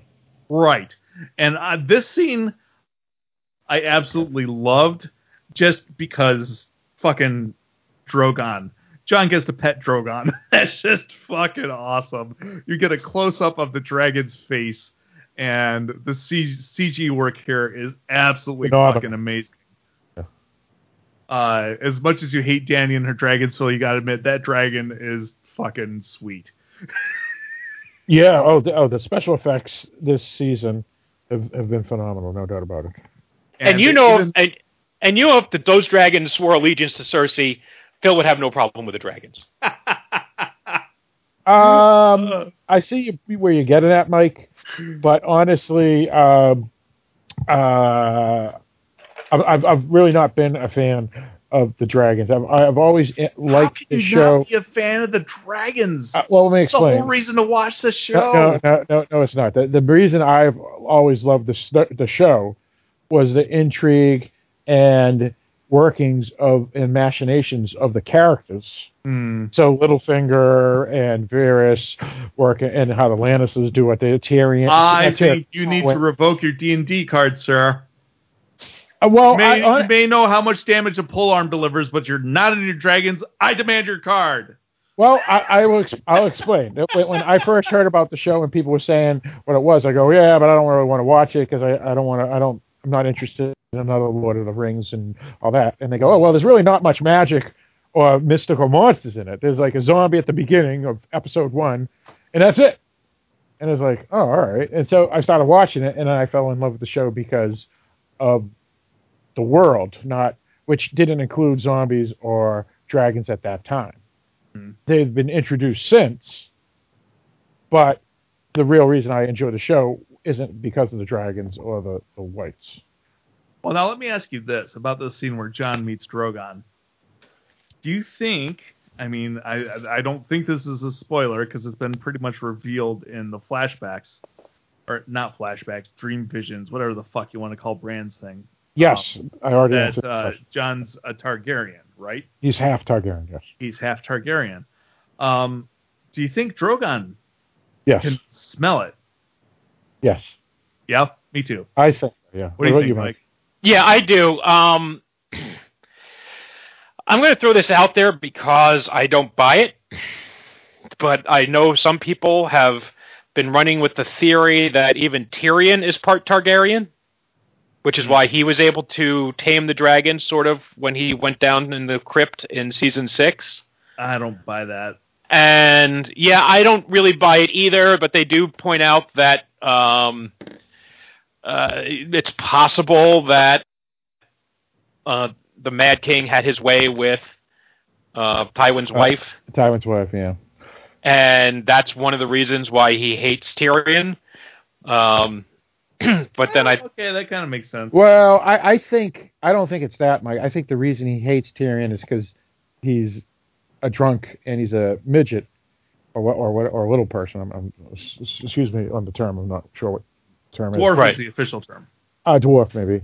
Um, and but the other rumor is you're right that that go, is going out there with the Red Bull and Reddit folk is that Tyrion is the bastard son of Joanna Lannister and the Mad King because the Mad King either raped her or they had an affair because she happened to uh, help out with his other children. Well, And that's, I- that's a rumor as well. I'm not on board with that, but we'll find out. Neither am I, and and for me, like a big moment was um, like when he appoints uh, Tyrion as the acting hand. You know, he says, "Why me? Why not my uncle or somebody else?" He says, "Because you're my son." Now, he clearly isn't proud of his son, but damn it, he's his son. He takes possession of his son in that act. Right. That's And why I- I don't think he thinks Tyrion is is not his son. I think he actually believes it, whether it's true or not. Right, but I just think it would would it would undercut so much of the story Yeah, yeah. to let him off the hook like that and I think he I think he has to be Lannister. I mean I don't know what the books are going to do but I, I don't want to see that in the show Right. right. uh, so So after we get the uh, intro between Drogon and Jon, um, Drogon takes his leave. Did anybody else watch Drogon as he was taking flight? I found that fascinating. Yeah, he has an interesting uh, side profile with the Oh, belt. well, and that and the fact that he just he kind of has to try and take a little jump to get himself started before he starts flapping his wings. right, he's not I a thought that hummingbird. was- Put it that way. Yeah, I, I thought thought that was pretty cool to uh, kind of sort of the mechanics of of how the dragon takes flight. That was It's almost that like a stork or something, Oh, right? kind of, Yeah. yeah, something or a like that. pelican or something. Yeah. but Yeah. again he flies off and there are the other two dragons just chilling in the background he's like hey Yeah. guys I got to play with mom again what did you do we sat here and talked with Missandei We made some chalk drawings in the cave. Yeah. Uh, yeah, we so, made cookies with Varys so then, um, after Drogon takes off, Dany and Jon have this conversation. Um, and this is where Dany says the thing about I have less enemies than I did yesterday. And uh, then she, and Jon's kind of hemming and hawing about whether he approves. And she makes the point, well, how many people did you kill when you took Winterfell? And he says, thousands. Yeah. Uh, and she goes, uh, "You and I both want to help people, but we have to do so from a position of power, and sometimes power is horrible." Um, But I think there's a difference. And again, it comes down to on the battlefield versus after surrendering. okay, And Jon, all of his deaths happened in the battlefield, not all of them except for Ramsay himself, the the, the Ramsay Bolton, and and that that was the only one. And and, and he's not res- necessarily the one that killed Ramsay. that's right, right, that's right. Who did? It was it Who was did, uh, Phil? it was, Who it was did the it? dogs. It was the dogs. Who who who who put who tied Ramsay down in front of the dogs? Who did it, Phil? Uh, Who Sansa, did it? Sansa. Sansa, That's right. Hey, good for her. and So, um, so murdering and- people and- is acceptable as long as it's somebody and- you like, just like I it said wa- before. and it wasn't Daenerys who killed them it was her dog Daenerys killed him. Oh, oh, I see what you're saying. I see what you're saying. All right, right, We're right. just giving you shit, Phil. yeah, yeah. I. Anyway, No, moving look, we, we, we, we clearly disagree. We, we, we we need, we're never going to resolve the argument, so we're going to move along. well, so no, no, but there's a along come the Dothraki, and they say, "Hey, this guy wandered up. He says he's a friend of yours, and ta-da! We've got Jorah Mormont back in the scene." Right. So there's this scene where Jorah's back, and I guess it's supposed to be touching, and I guess uh, female types were really moved by this scene, but I was just like, Michelle okay, Barkley for sure. Michelle whatever, he's back. Well, he's a cool character. I've always liked. No, I like Jorah. I got no problem with Jorah. I just wasn't particularly emotional about this scene, and I Oh, yeah, other yeah. people We- were. But I, Well, and we, I'm we, willing we already knew it was going to happen, so it was like, who cares? Right. And you and I and Phil know that 90% of the women were like, oh, it was such a wonderful scene, 90% of those women have their own Jorah that they've friend zoned. right, they're hypocrites. Bastards. Son of a bitch. We all know it. Oh, yeah. I, I was friend zoned a couple times. It's devastating. I, I actually, uh, I know we've referenced uh, Joanna Robinson before. Uh, she's one of the co-hosts of uh, Cast of Kings and Storm of Spoilers. I actually asked her on, on Twitter once, uh, would you hook up with Jorah even if he has grayscale scale? And she was like, totally. yes. The, this would is the not one make a difference. I, I, this is the one character even even she would, would yeah, it's kind of funny. Yeah. So yeah, Yeah, so Jorah's, Dany's got it, the only- Jorah's Dan- got it with the ladies. He's got it going on. Yeah, except for Dany. Dany's the only one that that, that is friends with him. Yeah. The, Well, the only because- one he wants is the one that doesn't care. But remember, he's in exile because he's he sold slaves, so he's a bad boy. But he's a bad boy with a heart of gold, and he's romantic and he's loyal. So he's like everything that they really want that doesn't actually really exist in the real world. Yeah. Yeah. Right. And and, and, and to be honest, the, the slaves that he sold were poachers who killed innocent animals. Therefore, he did a good thing. that, that's how how Those no bounds, Phil. exactly. well, Uh, that, that's my point. Is that anybody who likes him will, will use some something? Well, you know, it was it was a poachers. It was poachers. So Jorah's back, and we, um, oh man, do they come up with the plan before or after that? They they come up with the plan before they send Tyrion to King's Landing, right?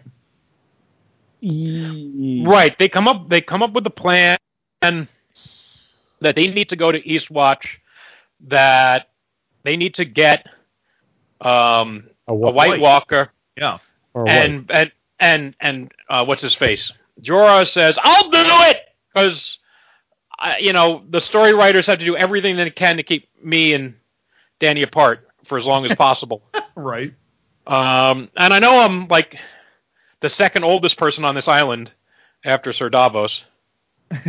But well, I gotta Uh, say, Davos had his. I think this was Davos's episode, um, because they come up with this plan of okay, nobody believes you about these walkers. Catch one, bring it down here to King's Landing, and if you do, if you prove that this threat that you're talking about actually exists, maybe I'll come up north and help you fight it, and and maybe Cersei will help.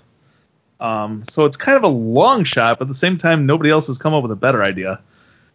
yeah, and it's not really a White Walker; it's a White because they doubt they're going to be able to catch a White Walker. I I don't think I said that, but you're right. I did. okay, Um, Yeah, but I knew someone. I knew someone said it. But so they they uh they kind of get this whole plan in motion, and uh, Tyrion decides that Jaime might deliver a message to Cersei.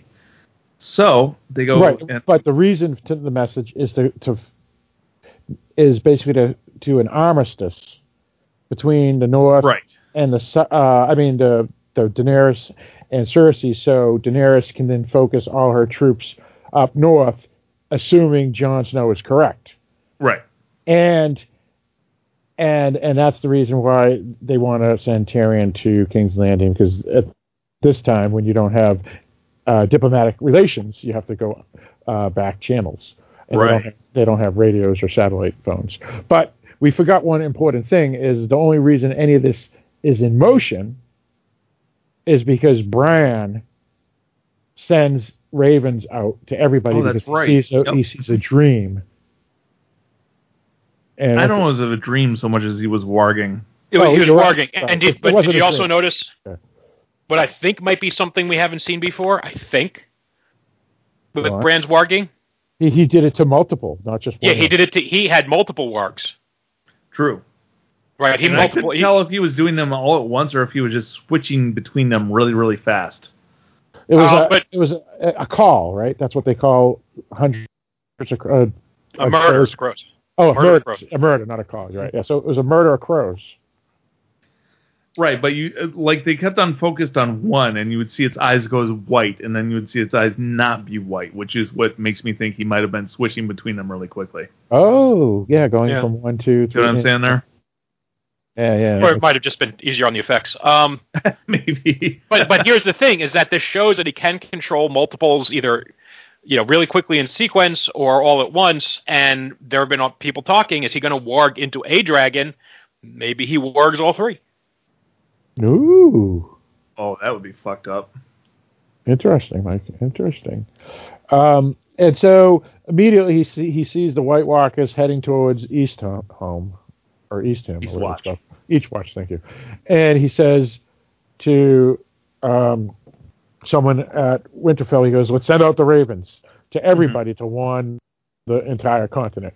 And one goes to Sam, not Sam, but but Sam's old town. Old Town. and then and then one goes to Daenerys, one goes to Cersei's, one goes to you know wherever, and um, and and so that's the reason they decide to go because now that Jon Snow says, oh, Arya and Bran are now back at Winterfell, which I didn't know, and but Bran can has said he saw this, and so we got to fight the Walkers. They're they're close, Right. and and then Daenerys says, well, I- I'm not. We got to we're still worrying about Cersei's, and then that's where they said, okay, let's let's go to King's Landing to get an armistice temporarily so we can fight uh, up north. But then they even come up with another idea, which is maybe if we get the White and bring it back, we can also convince Cersei's to join up with us as well and have a full truce where everybody can focus against the incoming winter. right. And I think that's the whole setup there. You are correct. Okay. Um, I had this discussion I was recently just on, eager. I was just eager to get to uh, Davos. That's all. Fair Right.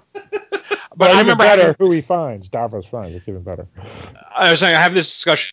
I don't. I, if it was on Facebook or wherever it was online about. Well, why haven't they gotten any evidence to show people? Nobody believes that he has that the White Walkers are coming or the dead are, are rising. Why don't they bring evidence? And my argument was, um, they don't have You photographs. they don't have right. They don't have photographs. They don't have video cameras or selfies. Um, and they're all up on Facebook. Right, they're all up north. Uh, you're going to have to go and risk getting the army. Remember, Jon didn't really, I don't think, directly encounter them. Uh, well, outside of the bit at the the wall, um, except for Hardhome, and I don't think that. Oh, we have to capture the moment. I don't think that was on his mind. Right, um, when they were escaping from Hardhome, and after Hardhome, I don't think anybody in their right mind would have said, "Yeah, let's go get some evidence to complete." Let's go back. Right. Yeah. So and now they don't really know where they are. So, um, and well, un until Bran says, "Hey, they're coming this way." So they've given them a place. It is kind of a silly plan. I don't know. I don't know that this is the wisest plan that Tyrion has ever come up with, and he's come up with some really dumb plans before.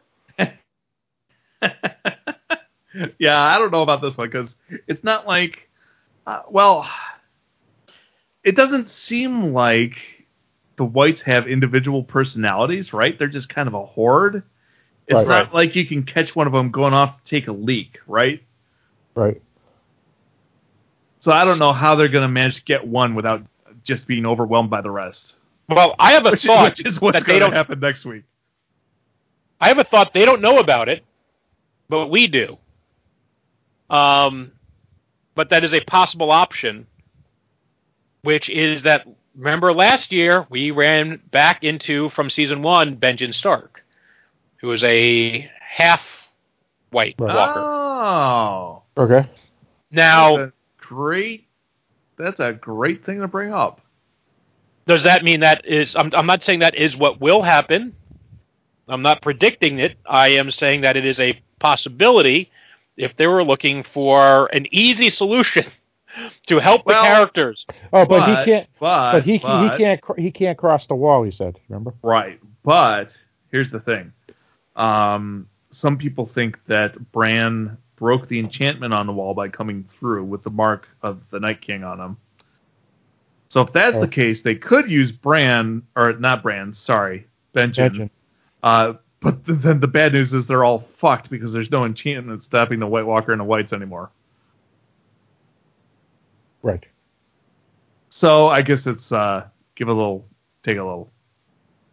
Well, and some people are saying they're just going to walk around the wall, which is what's taking them so long. Is that they're walking over to Eastwatch and they'll just wait for the sea to freeze and they'll walk around the whole wall and just Mm. you know bypass that. Which is possible. I, I think that makes way too much sense. yeah, right. I, yeah, I, I don't think Well- that's going to happen. I have to think that you know It's, they it's built too the- logical and it takes no magic. Well, right. It's I have to think the people who built the wall, even if it was eight thousand years ago, and if they were primitive screwheads or whatever it was, um, they would have said, "We need to make sure we can stop them from going around it." Yeah, So that's the purpose of the magical spells. You know, I'm sure the Right. spells go beyond whatever the border of the physical wall might be. Right. Well, and well, and that's we're assuming, or you're assuming, Mike, that there is magical spells on the wall because we, I, I mean, I don't, I don't know if there is. I don't. we know there are stated? because Benjen told us there are. Oh, okay. He did say that. He okay. said that's why I can't take you any further. Oh, oh, okay, okay. Then, all right, that's a fair point. Yeah. Okay. Um, but wait, wait a minute. Wait, What if? Could you get Cersei to the wall? Uh, I don't know if that's going to happen. I, I don't, I don't think she, she, she would be that stupid to, to do that. Leave. I think Right. at the very best, she allows her troops to go up there, but there's no way she's leaving. Or King's lets Landing. Jaime go up? Well, there's a problem, Eric. She has no troops. well, there's that, but she might buy more. That's Uh, true. That's true. yeah, so, she's gonna yeah. buy buy more. Yeah. That's Um, true. you know what? If if I lived in King's Landing uh, and Cersei wanted to give me some money to get the fuck out of there, I'd be happy to do it. hmm Oh yeah. it's like I don't know if she's used up all the wildfire in the city, so yeah, I'll All right. I'll go. I'll All right. I'll stay at the I'll stay at the Motel Six. I don't mind staying All at the right. cheap We're, places. we're, we're getting off track there a little bit. Just a little bit. Just a little. Oh, you spoke ill of Cersei. Now you're in trouble, Mike. Uh, no, no, but but we, we we we haven't even got into King's Landing yet. Yeah. So, Right. So I mean, the point is, is that that's the plan, and the, and it has been debated numerously on blogs, uh, posts on major websites, Bill's podcasts, friends on Reddit. and f- yeah, the the Reddit people, the Facebook people, everybody. Is it a stupid plan or not? And, and and it's a good portion of the people I, uh, I was surprised are saying it's a stupid plan, which was interesting.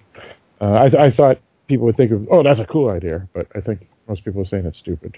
Well, um, I, I do think. I mean, y y uh, Daenerys hit on it when she said, "Well, we could go to the north, but then Cersei's just going to come in and take every place, everything back that we just gained." Right. Right. And that's that's and so Cersei's really the problem here, right? Is that Right. they have to find a way to deal with her, and if they can't, you know, get rid of her just by burning down the the Red Keep, which they could, but they're refusing to. Right. uh, then you know they they need to find a way to do this to get her on board and i don't know how they're going to get her on board besides everyone swearing fealty to the woman that's going to then try, probably execute them at the first chance she gets So they set up this clandestine meeting. Uh, I guess Tyrion still knows how to contact Bronn. I'm not sure how that Right. works, but that's uh, apparently off-screen. that's a thing. And Bronn pretty much tricks Jaime into coming down to the catacombs where uh, Tyrion's waiting to, to meet with him. And they have this little conversation about him killing their father. Uh, so Jaime's really not that pleased to see Tyrion, but they have the conversation that Tyrion was sent to have, and then Jaime goes back and talks to Cersei about it. Right. Well, let's not talk about that just yet because we have to probably talk about the pre eh, scene between him and Cersei's right after the battle when he comes back. Right. Um, so let's let's just stick with okay. So in the- basically they meet, and in theory they set up some detente.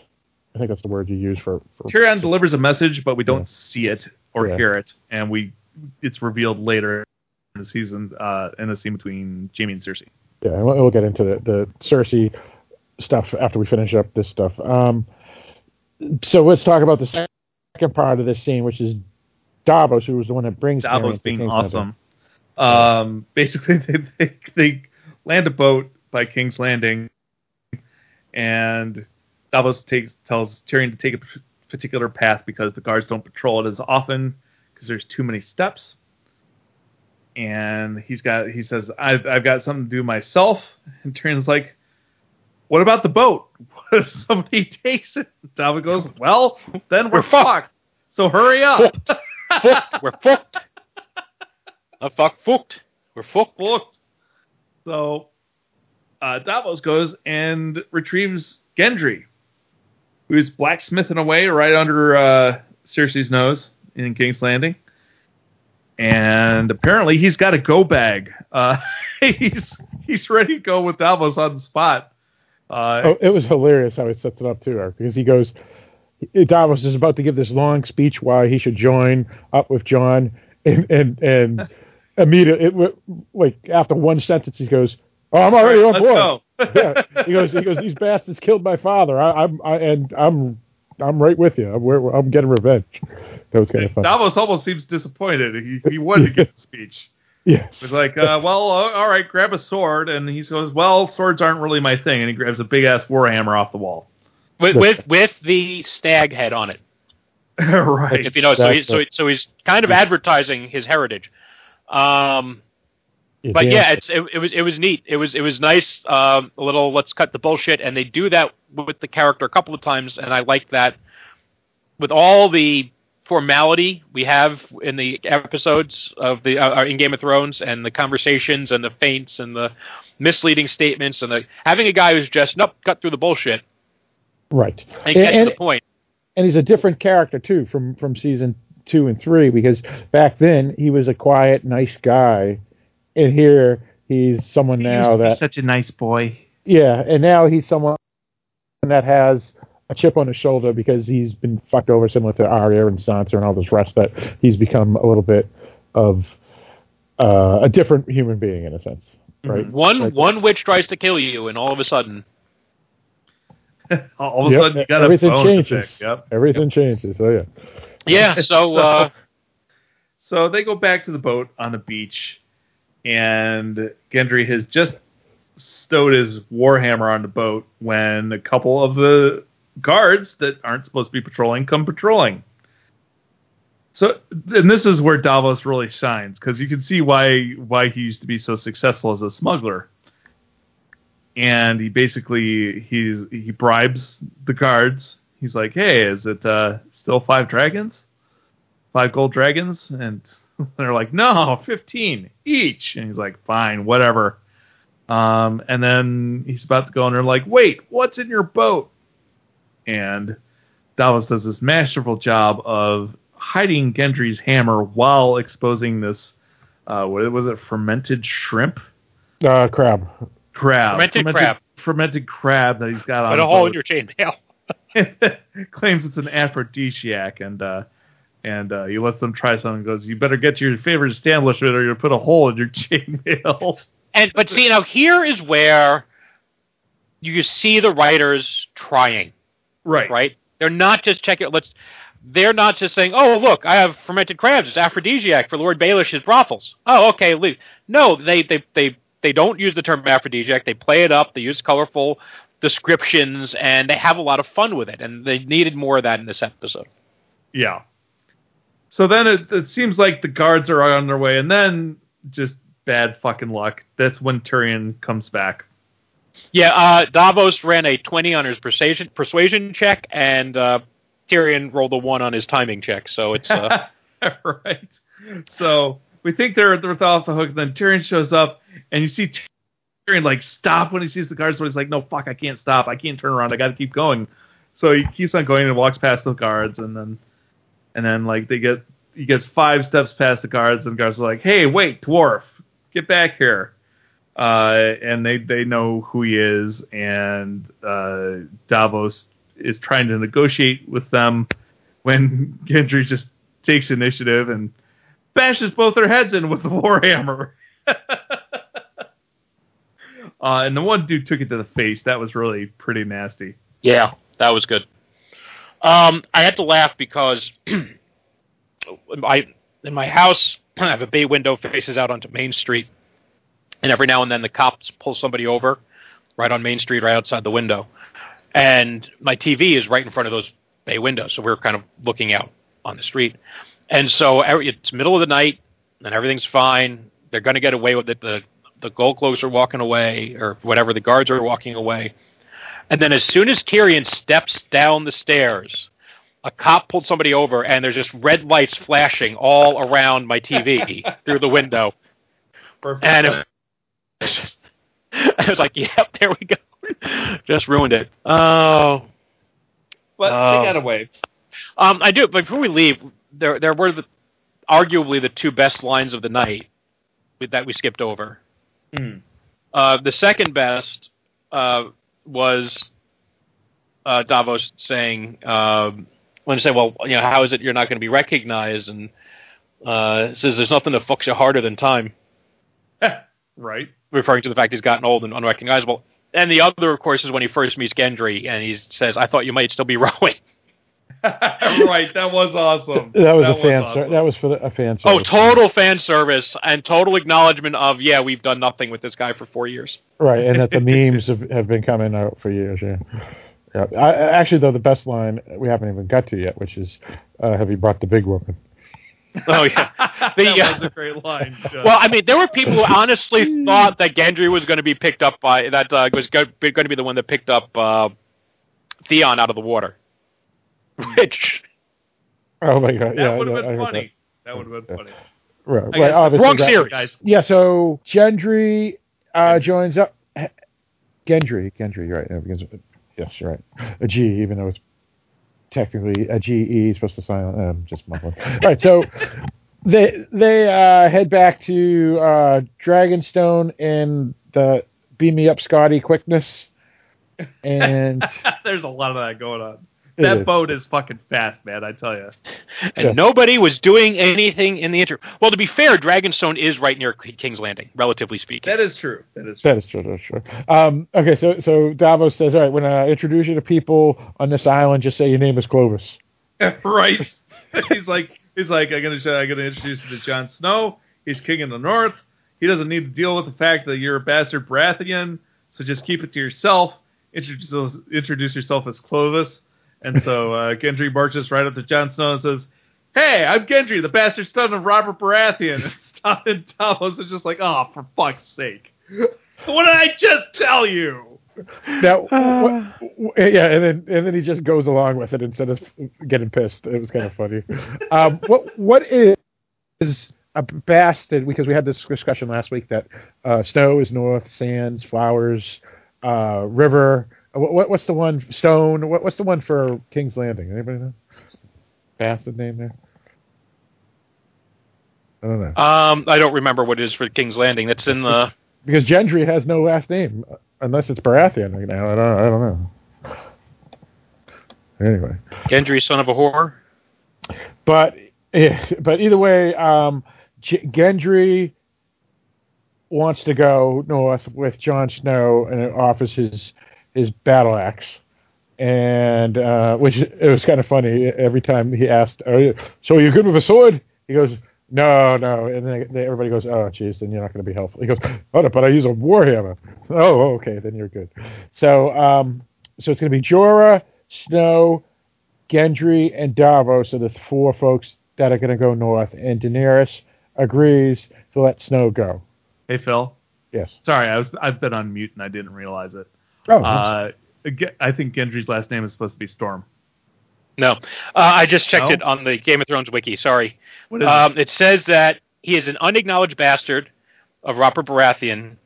Um, he did not, not receive the bastard surname, which is Waters, because he was not openly acknowledged. So, in order, if you have to be an acknowledged bastard to get the surname, it? That's weird. That doesn't So match up does it- the map I'm staring at. But does whatever. it gi- does it give his last name? It said it would have been Waters if he had been acknowledged. But it doesn't give what it is instead. Waters. He doesn't have have one. one. yeah, So he's just he just he's just like he's like Madonna, just the one name. exactly. Okay. Capital G, Gendry. Uh, oh, right. Just not quite as muscular. That was a good one, Mike. That was awesome. Uh, all right, so th- there you go. So um, it's those four are going to head north to east. I keep on screwing this one Head up. north to Watch. East, East watch. watch. East, East watch. East East watch, watch. okay. east Okay. watch by the sea. Okay, so I think we can skip straight and fin- let's finish up the the good stuff at King's Landing now. right? Okay. And then we and because I think there's only two other s- important storylines to go, which is King's Landing and then what happens at Eastwatch, right? Right. And Is that- I think oh, you oh, should and Sam. all be worried Sam. about a very specific Wait, character. We got to do Sam too. We got to do Sam as well. Oh, that's right. Let's do Sam first, since he's uh, kind of a side story. All right, Um, but before you do that, uh, what character are you referring to, Mike? We have to I'd be, I'd be very worried about Bronn right now. um, Uh, uh, all right, well, Yeah, we're gonna, uh, we'll, dis- we'll discuss that when we get to it. But uh, let's go with um, Sam then. Yeah. basically, uh, there's a scene where Sam is doing his uh, duties at uh, Oldtown, and they get a scroll at Oldtown from uh, Bran, talking about what he's seen and and the White Walkers coming towards the wall, and all the maesters just sit around talking about it, and Sam overhears and he's like, "Bran Stark, I know him. I let him through the wall." and somehow he survived up there when nobody else could. So he's got something going on, Survived for years. right? And right, so this is again the idea that a lot of time has passed. right. So he's basically trying to convince the Maesters to believe Bran's message. They're like, well, I don't know, I don't think so. And then they uh, just name a number of other uh, fake stories that have been told via Raven over the year, over the years, and uh, they send Sam on his way, basically tell him to shut up and behave. So But they do they do raise a, a I think a somewhat valid point that this could be a feint by Daenerys to take Absolutely. troops away from the south. Right. They're like, uh, it could be the Dragon Queen trying to get all the troops up north so she can just waltz right in and takes King's Landing, which is not unreasonable to think that. Right. It's not like they were saying, well, this is just you know the latest by the Jerky Boys. It's um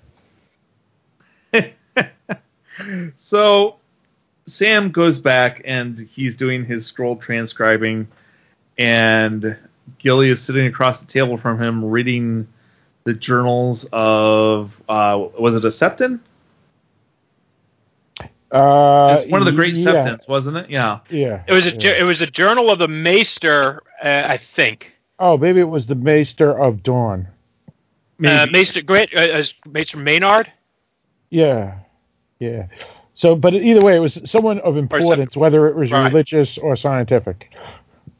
So she's sitting here reading this, and she's clearly fascinated by what she's reading because she keeps on blurting things out to Sam, who's trying to concentrate and transcribe scrolls, and he's also pissed off at the Maesters for not listening to him.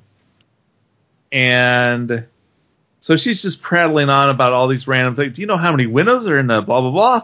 Yeah, five, fifteen thousand six hundred seventy-eight, and and keeps on going on. And That was that was steps. It was how many Steps. windows? Steps. How, That's- how many windows in the Great Sept? None.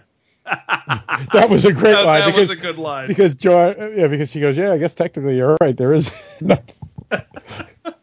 so she's prattling on, and so Sam's so annoyed that he totally misses uh, probably one of the biggest reveals in the entire series, uh, which is that sh- that uh, basically she doesn't quite know what she's reading, but she basically, in in reading this journal, reveals that uh, Rhaegar had his marriage annulled uh, so he could marry Ned's sister.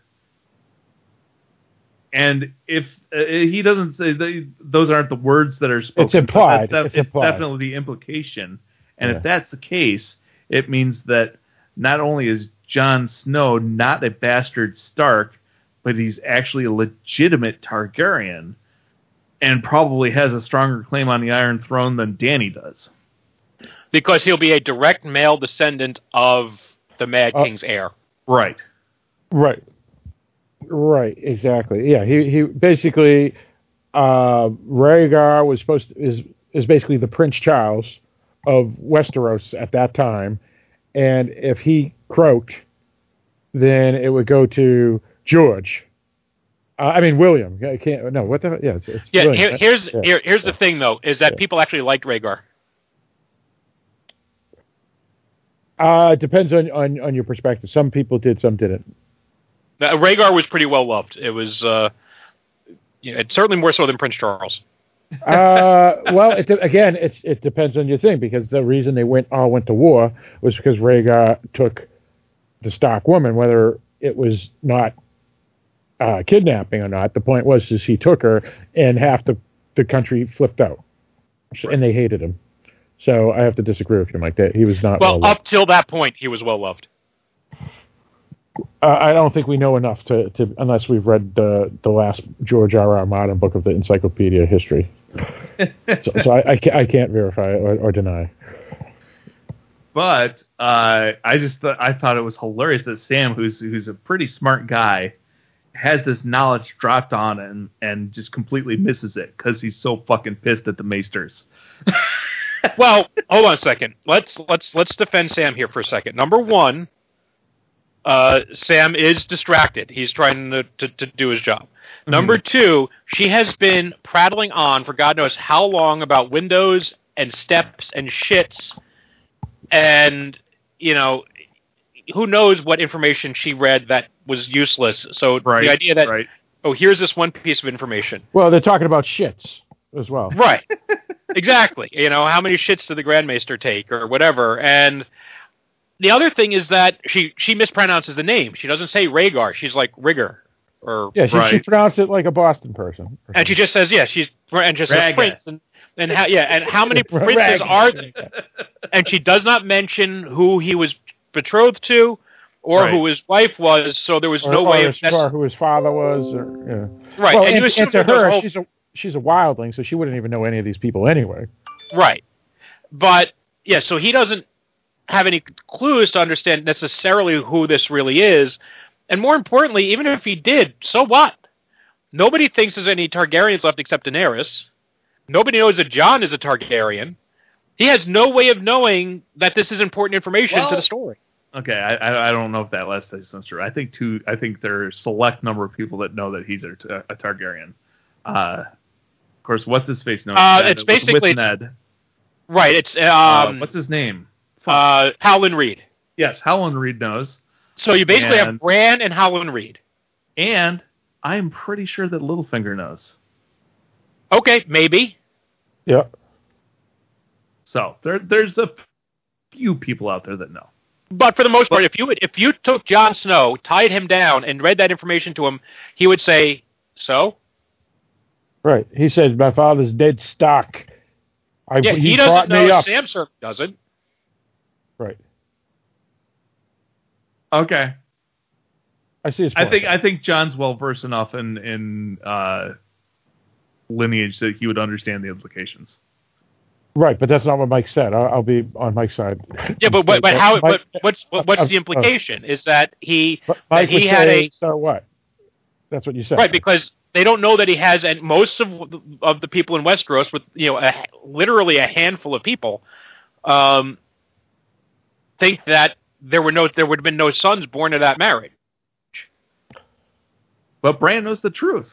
But nobody knows. But but Bran hasn't told anybody that truth, as far as we know. Know, but you're just saying if you told Jon, it wouldn't mean anything to him. I'm disagreeing with that statement. I think it would mean something to him because he understands lineage. he would say, "Well, yes, if he had a son, that would matter." But he didn't. So why are you telling me this stuff?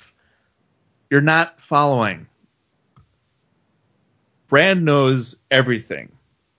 He he knows who the father is, Right. and if he were to reveal that to Jon, Jon would understand the implications. But he hasn't yet, and so Jon. I know. And that, and so that's my point: is that how Sam doesn't know any of this. So why would Sam have real have come to the conclusion that this was important information?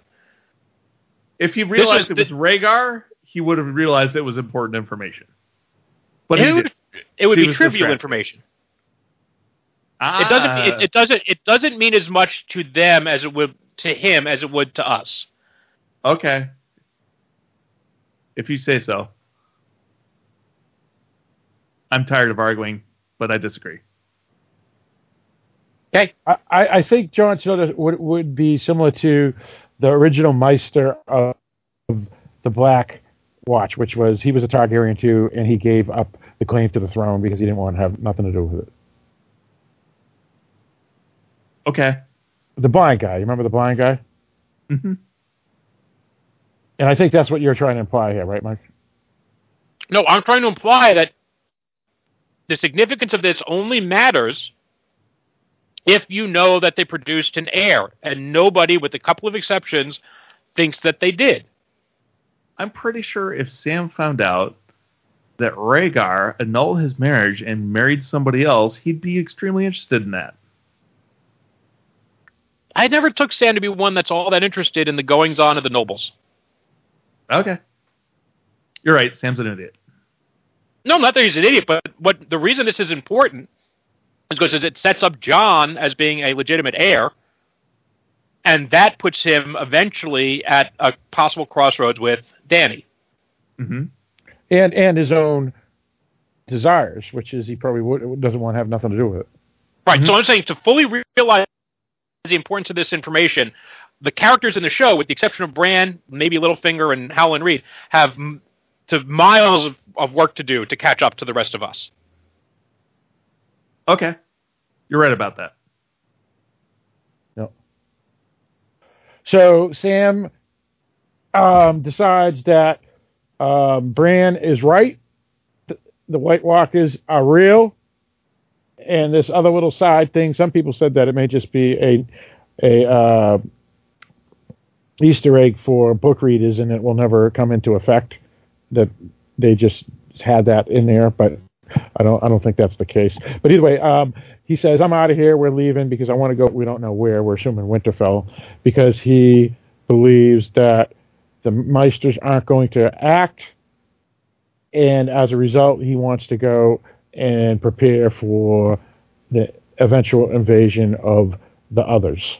Yeah, he said he's tired of reading about the achievements of greater men, Right. which I thought was kind of sad. Well, and, and and that's the thing is is that the Maester said a really cool thing in the beginning, one of the early episodes, which is the wall has been there. Uh, we've had all these terrible things that happen. Everybody's saying it's the end of times, and then guess what? It isn't. Things eventually revert back to normalcy, and life goes on until the next Right. and that's technically true.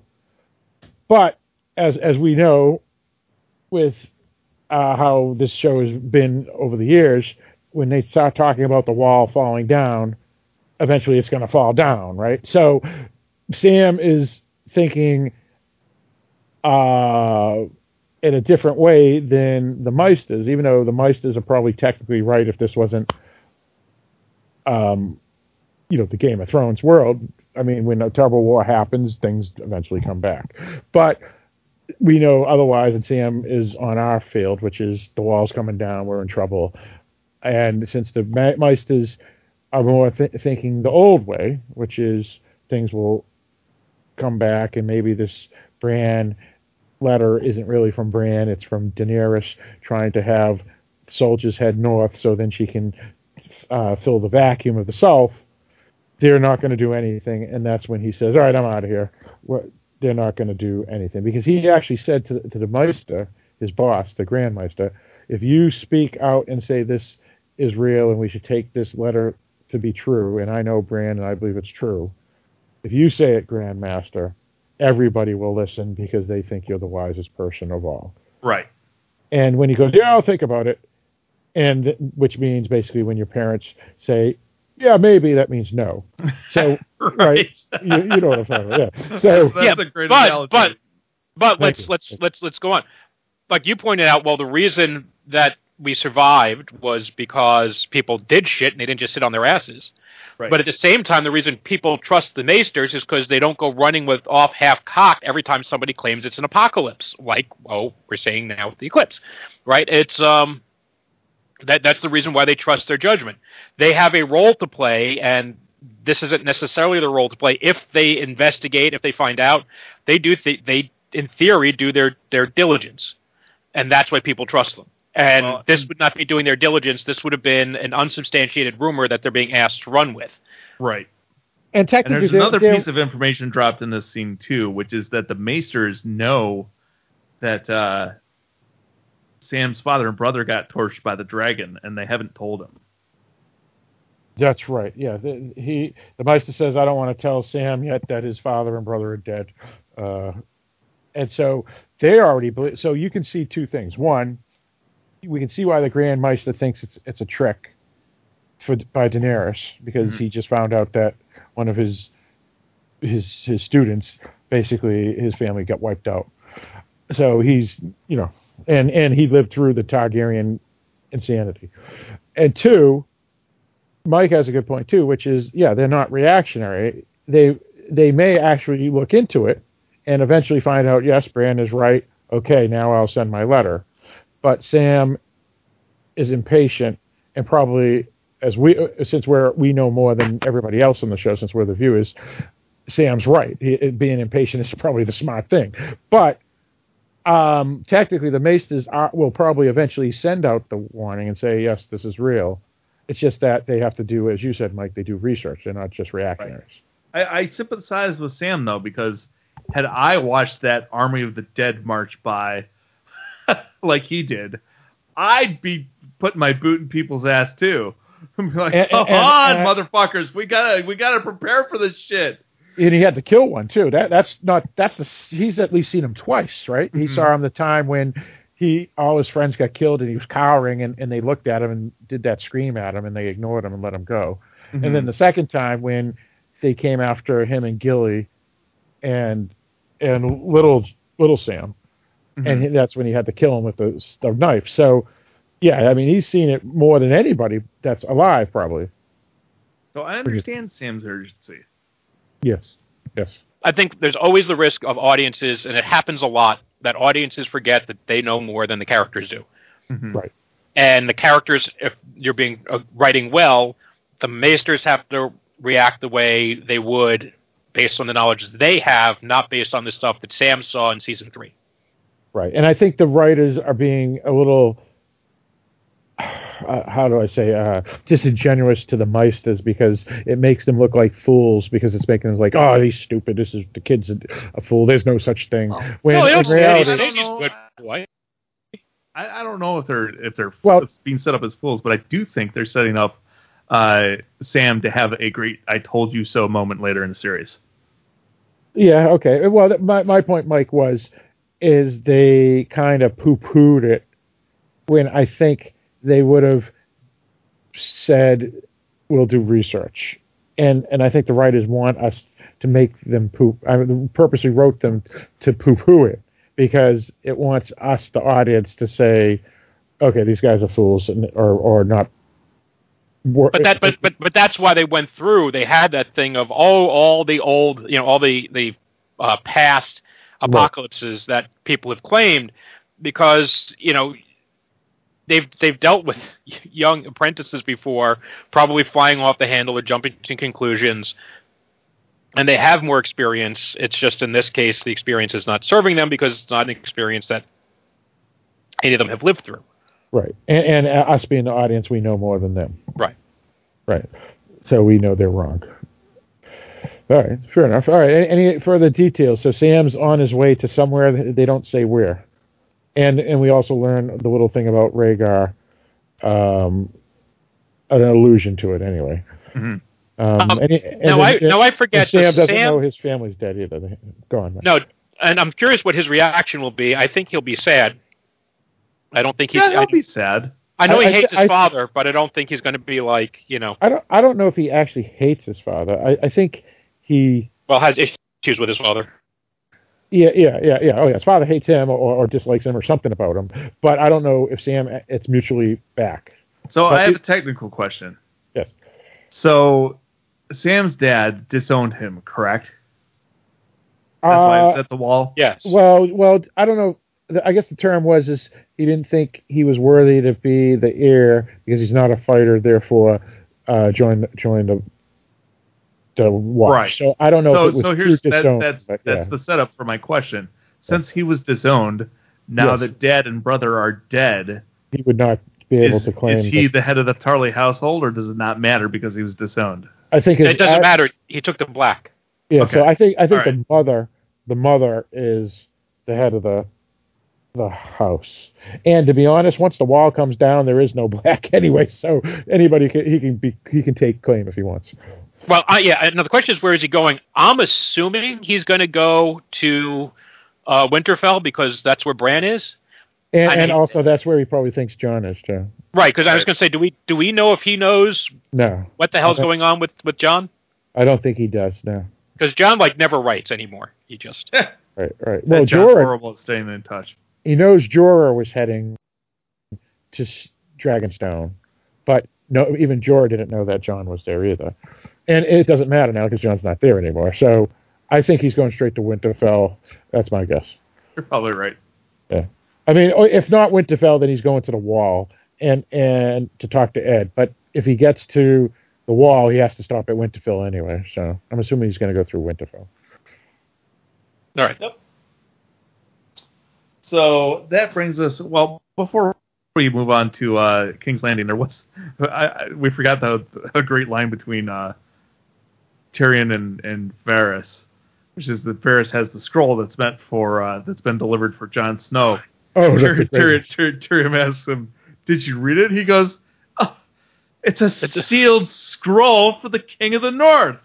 And Tyrion takes takes a sip of his wine and goes, "So what does it say?" and then Varys- And Varys says nothing good. And and I, we all saw that coming, but it just it was well, still we we nice. already seen it with um, the Boltons, uh, Roose Bolton, when Littlefinger would get ravens from Cersei's. Mhm. eh, They're always open, and and and, and Baelish would go, uh, "Why is it open?" He goes, "Well, since since it came to my my keep, I'm I'm obviously going to have to look through it." So Right. yeah, we, we knew this stuff was going It was on. all in the delivery, though. It was classic. it was yeah, it was awesome. So, uh, King's Landing. Jaime comes home with bad news, and he goes to Cersei, and he tells Cersei that they lost the battle, and she asks how many they lost. He says we don't have a full accounting, and she says uh, it it doesn't matter.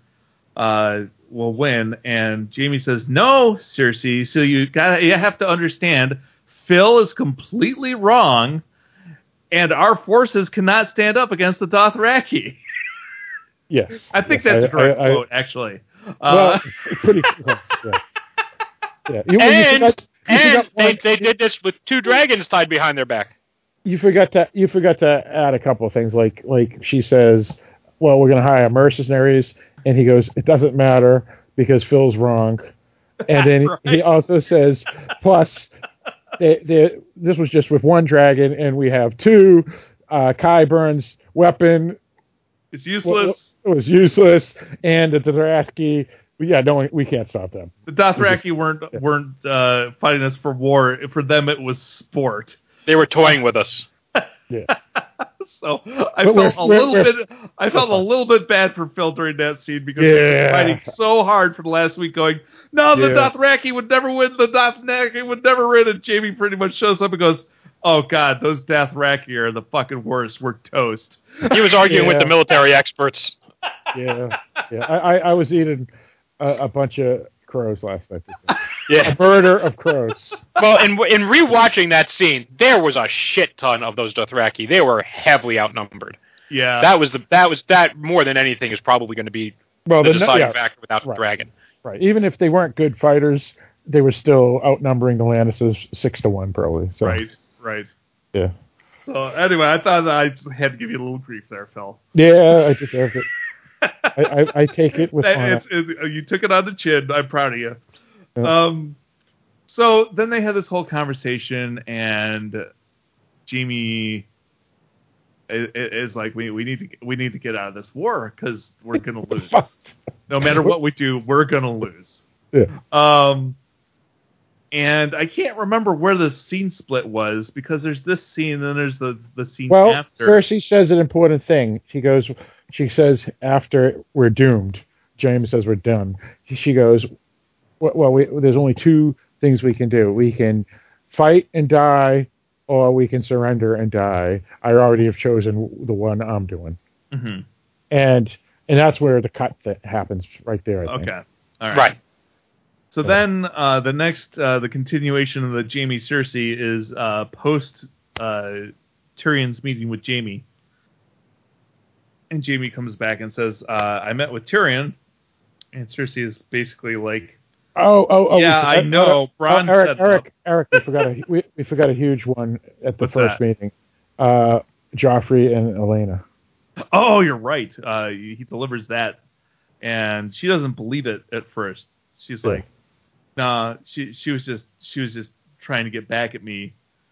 And Jaime lays out the logic. He's like, "No, no. If you were if you were Margaery's mother, who would you rather have? Gran- for grandmother, to? grandmother. Jo- uh, yeah, Jo- Joffrey or Tommen.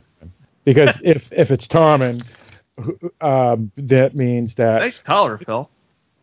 Oh yeah, the dog in the background. Uh, the, the the Queen of Thorns would have be basically the de facto leader of Westeros if it had been Tommen, and therefore Mm-hmm. Right. eliminate Joffrey. And, then she, I thought she- uh, oh, Lena Headey did a great job of the look on her face when she kind of sat down here and let it sink in. It's like, oh, fuck, he's right. Yes. right, and it, then she goes, "I should have never listened to you." Bec- And we should have tortured her like I wanted. And then he goes, "It doesn't matter. She's dead. Her son's dead. Her grandchildren are dead. And if Her we house don't, house is eh, eliminated. Yeah. her house is dead. If we don't f- do something, we're going to be following them. right. Yeah, that was awesome, and and I think that was a good point because that was my point from the beginning. It didn't matter what Olenna said because she's dead, and I'll stick with that. That's one. I That was the one moment in the show I thought, okay, that that Phil will be happy with. That's, I I I can I cannot I won't eat crow on that one because it doesn't matter if she quote unquote got a laughs laugh because she's dead. So fuck her. But either way, even though she was a great character, um, so that was then we we go to the the second scene. Yeah, Eric, you can pick up now, but So this meeting between Tyrion and Jaime happens. Jaime's telling Cersei about it, and Cersei's basically like, "Yeah, I know. do you re- do you really think anything happens in the city without me knowing about it? Are you going to punish Bronn for betraying you?" And Jaime kind of looks shocked, and uh, Jaime delivers the message that Tyrion uh, has delivered a uh, an armistice from Daenerys, and basically she's proposing a, a peace so that they can fight the army of the dead. But Cersei says an awesome line. I thought she goes, she goes, why would she want to have an armistice when she just had a huge victory? Right.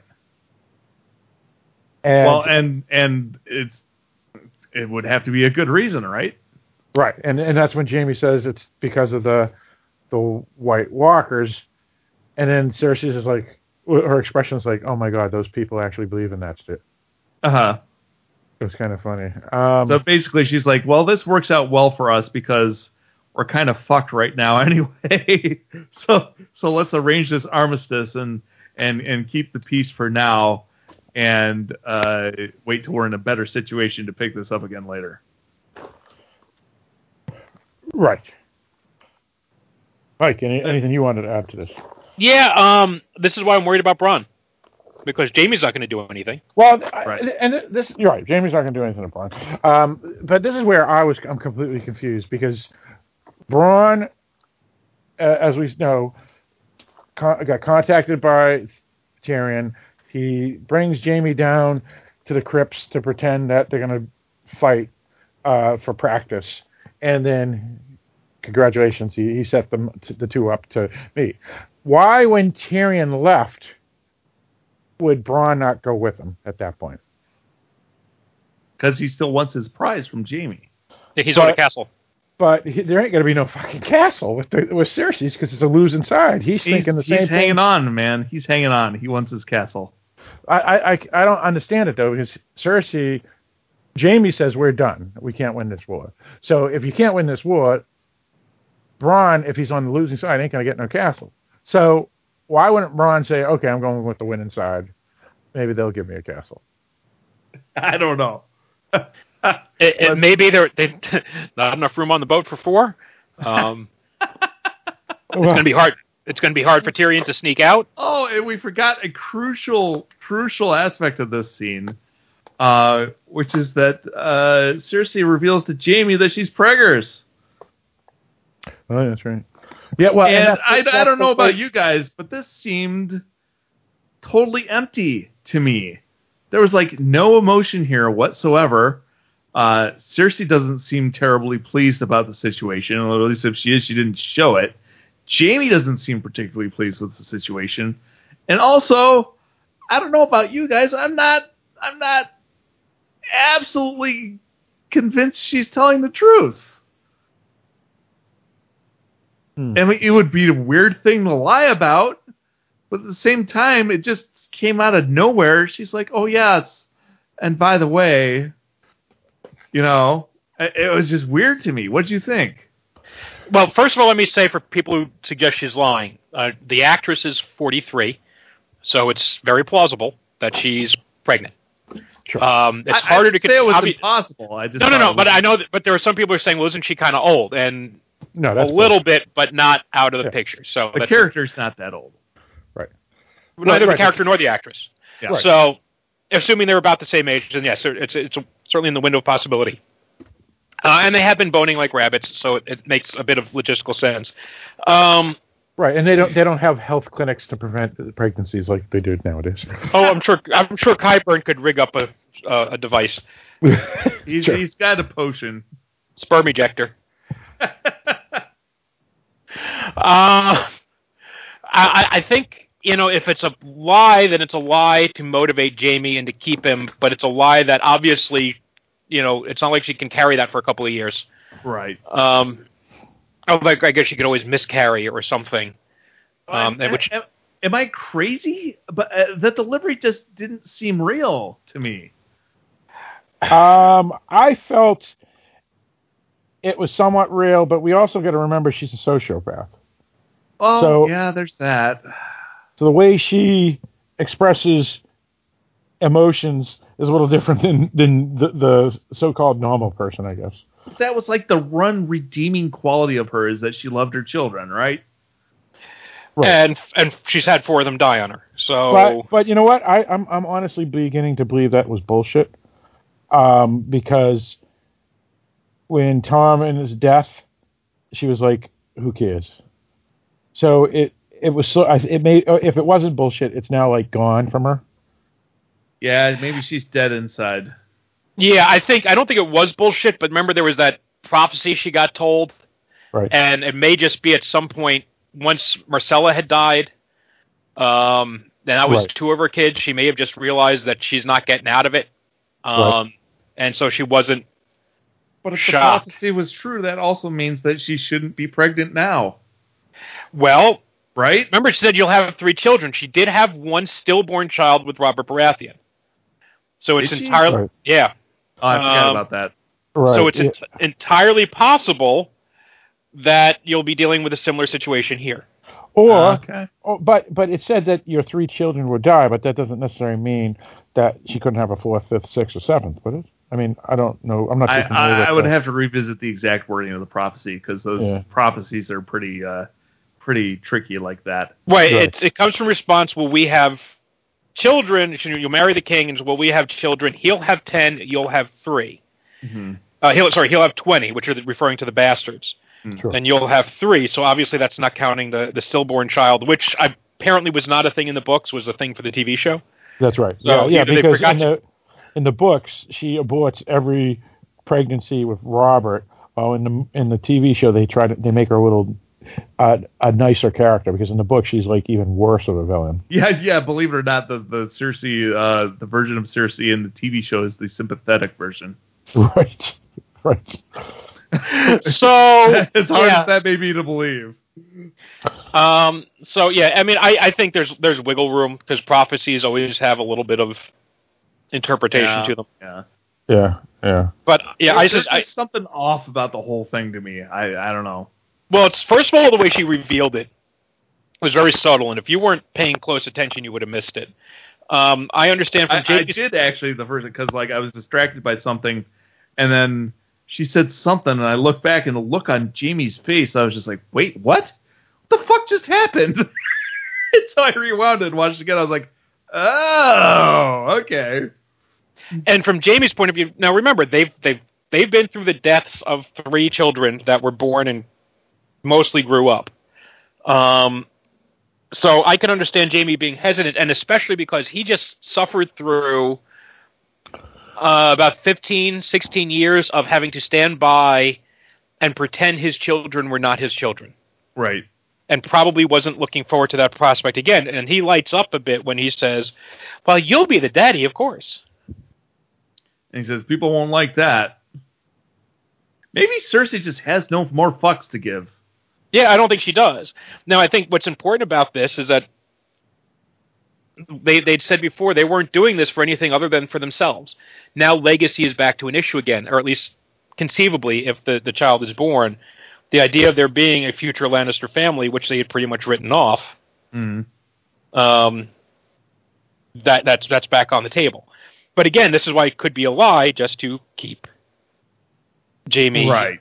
close to home, because she knows she's starting that he's questioning her. Right. Yeah, because at that point, when she gives the notice that she's pregnant, Jaime's already on board to sue for peace because he mm. says, you know, maybe we should listen to Tyrion. And then she out of before they even really decide, she she says that okay, this could be good for us because it gives us more time, and we got to think like our father. And then, uh, then she says, by the way, I'm pregnant, which puts Jaime back into his place. So any second thoughts he was having with Cersei's and their little king fiefdom, it goes away because, as anybody knows, you know, if you get someone pregnant, unless you're a dirtbag, you are now looking out for that pregnancy or that child. Unless Um, you're Robert Baratheon. Yeah. no, no, no, that's not true. Robert No, he took care of it. Yeah, he did. was a very good father to all the bastards. He just didn't take Okay, responsibility. all right. It was Joffrey and and Anonymously. Cersei that wanted to kill all the all the bastards. I'm I'm just picturing like Bronn in like six months. He's like, she's lying to you. She's still wearing skinny jeans. She's not pregnant. No, just Father's Day has to be very confusing in Westeros. Yeah, yeah. oh, So, um, I, I and so that's where we're left with uh, Jaime and Cersei's. Yeah. Um, I don't think I don't think there's anything else. Yeah. and, and and the question is now, is she going to kill Bronn? Oh, right, right. So I'm still I have no idea why Bronn didn't go because he already said once the dragons are there, you know, that's as far as I go. And then here's a chance that Well, maybe He's he did. reconnected. We don't know.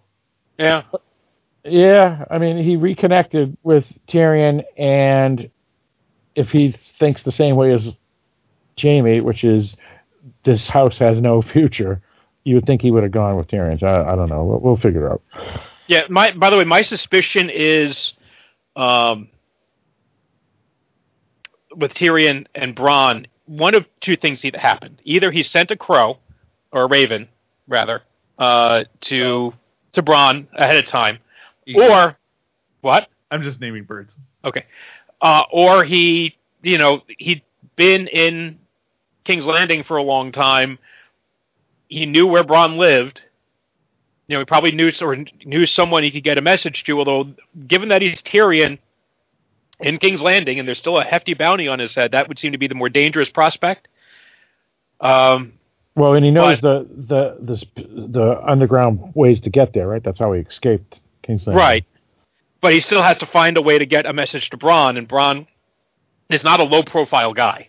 Yeah, Not I don't anymore. know how that all worked. That was So I'm so I have to assume that there was a a, a, a Raven involved, and that's also how Cersei found out. Is that she she she did the whole Varys thing? Is Right. that you know, what some one of one of Qyburn's little burns? Somebody intercepted the message. I'm sure she knows that Bronn is not loyal or is loyal to Jaime and not to her, and has a friend. So I'm sure she's keeping tabs on him. I, I heard a, a rumor online or, or a podcast, I forget which. Um, I think it was today's podcast, one of the ones I was listening to, that someone said that they thought that Qyburn was actually working for Varys. Mm, don't buy it. No, Okay. Um, yeah, I didn't. I didn't think so either, but was just curious. Um, I I guess it's it was because Qyburn was like t- spoke with Cersei's twice. Both times Jaime went to see her. When he was walking out of the room the first time, and then the second one, they're talking together when he walks in. And I was thinking that they were people were thinking that there's something going on that we don't know about yet. So I don't know. I think Qyburn's just delivering intelligence. I think that's what. That's what I uh, think, one yeah. thing I'm absolutely convinced of at this point is that Cersei's network is better than Varys's. Yeah, I, I agree. And also, she came up with a, a normal line when Jaime goes, "Why is Qyburn here?"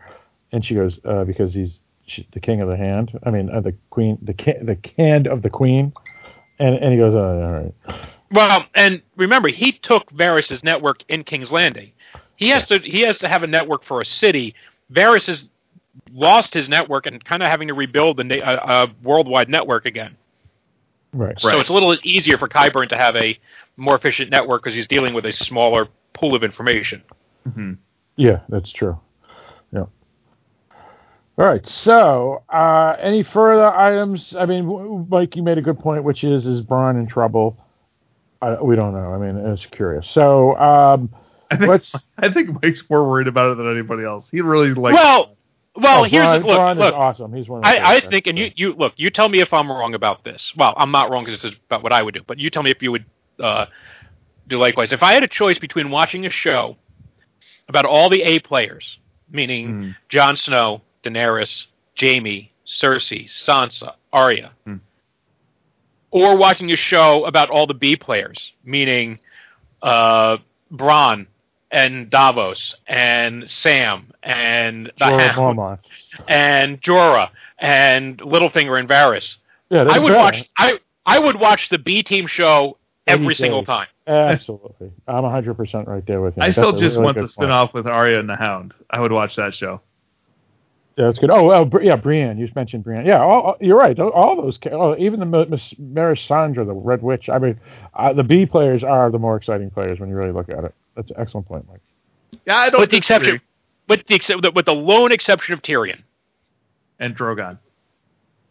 Well, everybody would ride on. Well, you know what? No, fuck Drogon. We'll take one of the B dragons. I'll take Vis- Viserion or uh, Yeah, Or yeah, Rhaegal. that, yeah, it works. That works. that'll work. Yeah, so that's a fair point. So we'll we'll see. Hopefully, uh, Bran is okay. I'm I'm a big fa- Bran fan. Um, Really? Yo, yeah, Really? That's one. yeah. Why? Why? Wait, why Bran or so- Bronn? I can't Oh, tell with your accent. Bronn, Bronn. I'm sorry. Oh, Okay. okay. yeah, yeah, yeah. I thought you meant Yeah. Bran Stark. I was like, Nah, really? nah, nah, that's nah, why I was Yeah, that, that, yeah. I don't. I don't Even want to be. even his even the actor's mother is like, my God, he this so sucks every time he's on screen.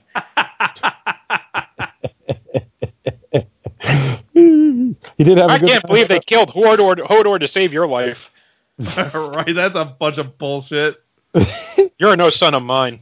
he did have a the good line though. The the the chaos is all out of line. That was a good line. Gotta give him credit. But anyway, um, Even that he stole from from Littlefinger. true. All right, so let's let's get on to the the last stuff, which is basically the venture to Eastwatch. I think right. There's nothing else. Yeah, uh, there's not a whole lot going on there yet, but there will be. Right, but we have a They basically just introduced the cast of characters that's there, which is the Hound and the Lords of Light guys that are there. Uh, Yeah, they've been Eric arrested. Bendarian. and, and Uh, yeah, they were arrested. They're in a cell when they get there, and Tormund is there, and Jon Snow and his crew show up, including Jorah Mormont. and the, and the big woman. No, the big one's not there, but Tormund asks about her. That was funny. Did you Oh. bring the big woman? That was funny. Oh, poor Tormund. He's he's. I. I Did you know. see his expression when he said it to? He like raises his eyebrow, and, and, then- and Jon's expression like, "Oh, not this again." That was awesome. It was great. It was great. Uh, so basically, they argue a little bit about stuff, and somebody's like, "All right, we all need to just shut up and get on with it because we're living and the White Walkers aren't, and we got to deal with this shit." Right, and and basically, uh, Tormund says, "Oh, well, you're not the only people here that want to go on the other side of the wall." And Jon goes, "What do you mean?" And then he's we find out that uh, a mile south of the wall, as they were heading to the wall, um, the Hound, Beric, Dondarrion, and uh, what's the, what's the the Red Priest's name? I forget his name. I don't Uh, remember. Thor, Thor, Thor, Thor, Thor, Thoros of Myr. Thoros. That's right, Thoros of Myr, right? And, and I think he's a bannerman of of um, the Mormonts. But um, and so they're in the cell, and, and then oh, the best line though is when Beric is trying to speak and say the reason we have to do this is because, and then Hound says, "Oh, shut the hell up! What are you going to take us or not?" right. And they go, yeah. So and, and everybody hates each other because, as we discussed, or Mike so eloquently discussed at the beginning, um, the Hound and, and Beric are there, and Gendry's pissed at them, and then um, uh, uh, Giantsbane is pissed at Jorah because his father was the head of the Night's Watch, and you know on and on and on. And then Jon says, "All right, that's enough. We're all on the same team." And then Gendry says, "How can that be?" He goes, "Because we're still breathing." Uh, And and then and then they uh, do their uh, uh, Magnificent Seven. right. Yeah, and that's where the episode ends. So, um, as we all know, this is a only a uh, seven episode season, and in the past, episode nine has always been the moment that we've all lived in fear of. But since there's only seven episodes, it's pretty clear that six is the new nine. Right. So let's start. We've got seven riding off to the north. And six is Yeah. afraid of seven because seven, eight, nine. Nine, absolutely. What um, what's your over under on terms of survivors?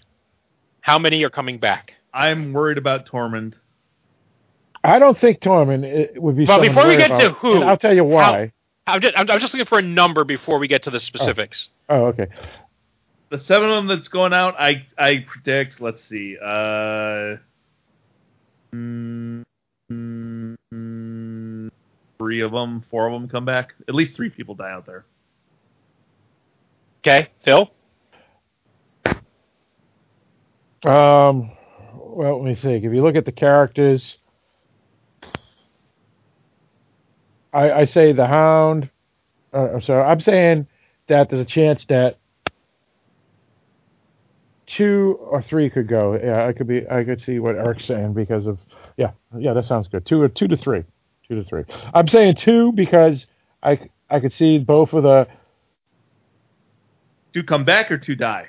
I could say two die because uh, the Bannerman could die, and then I could see three because then they could knock off Gendry just to eliminate that Baratheon problem. So I'm thinking up to three.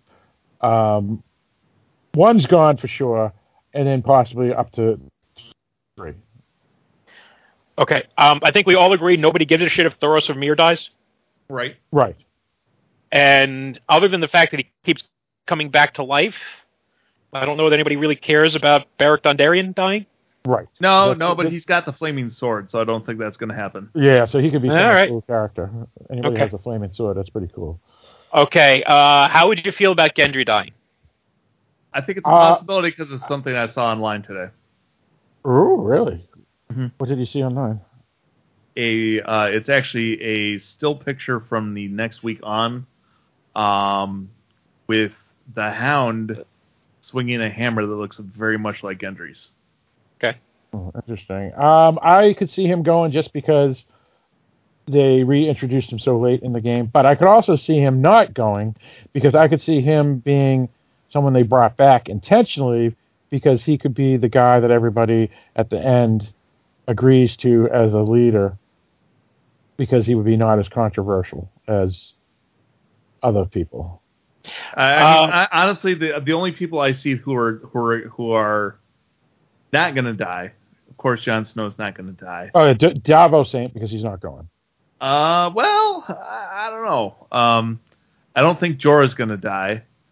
Uh, I think Tormund might bite it. I think Gendry might bite it, and then I think The uh, Hound. somebody else might bite it. No, I think the, The Hound's going to Hound's I- going I- to it. I think the two that have plot armor at this point are Jon and the Hound. I think if Jorah is going to go because they've gone through all of this work to get him there in the first place, the only way Jorah goes if it's some grand sacrifice to save, you know, Jon Snow. Why do you have Jorah not plot armor, but you you have the Hound? I don't see Jorah living out to the end.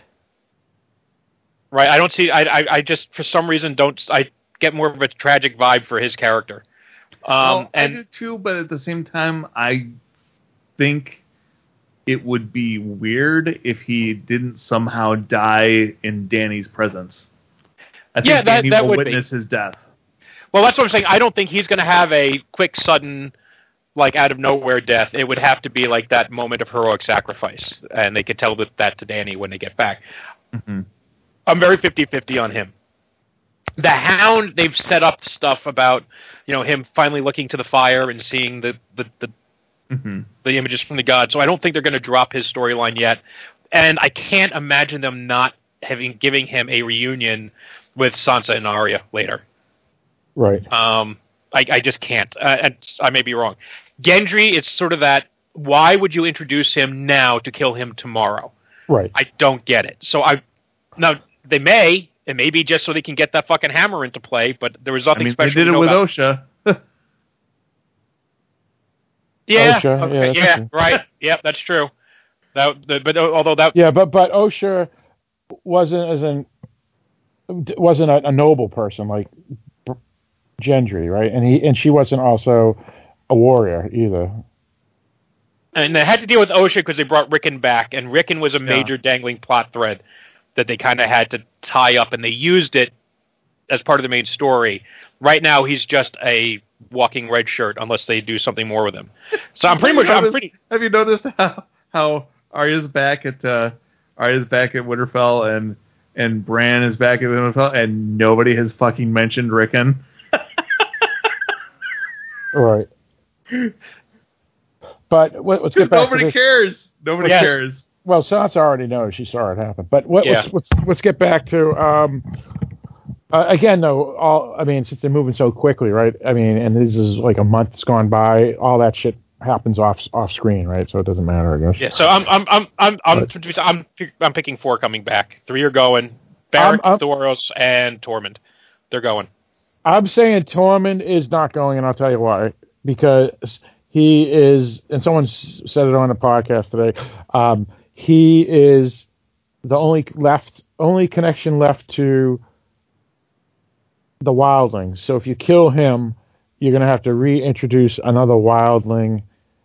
If anytime Jon wants to talk to them, because at this point it's similar to the Dothraki, right? The Dothraki have no real character now. So every time Dany talks to him, it's just it's just character uh, Dothraki one A or one B, and they're, they're nobodies.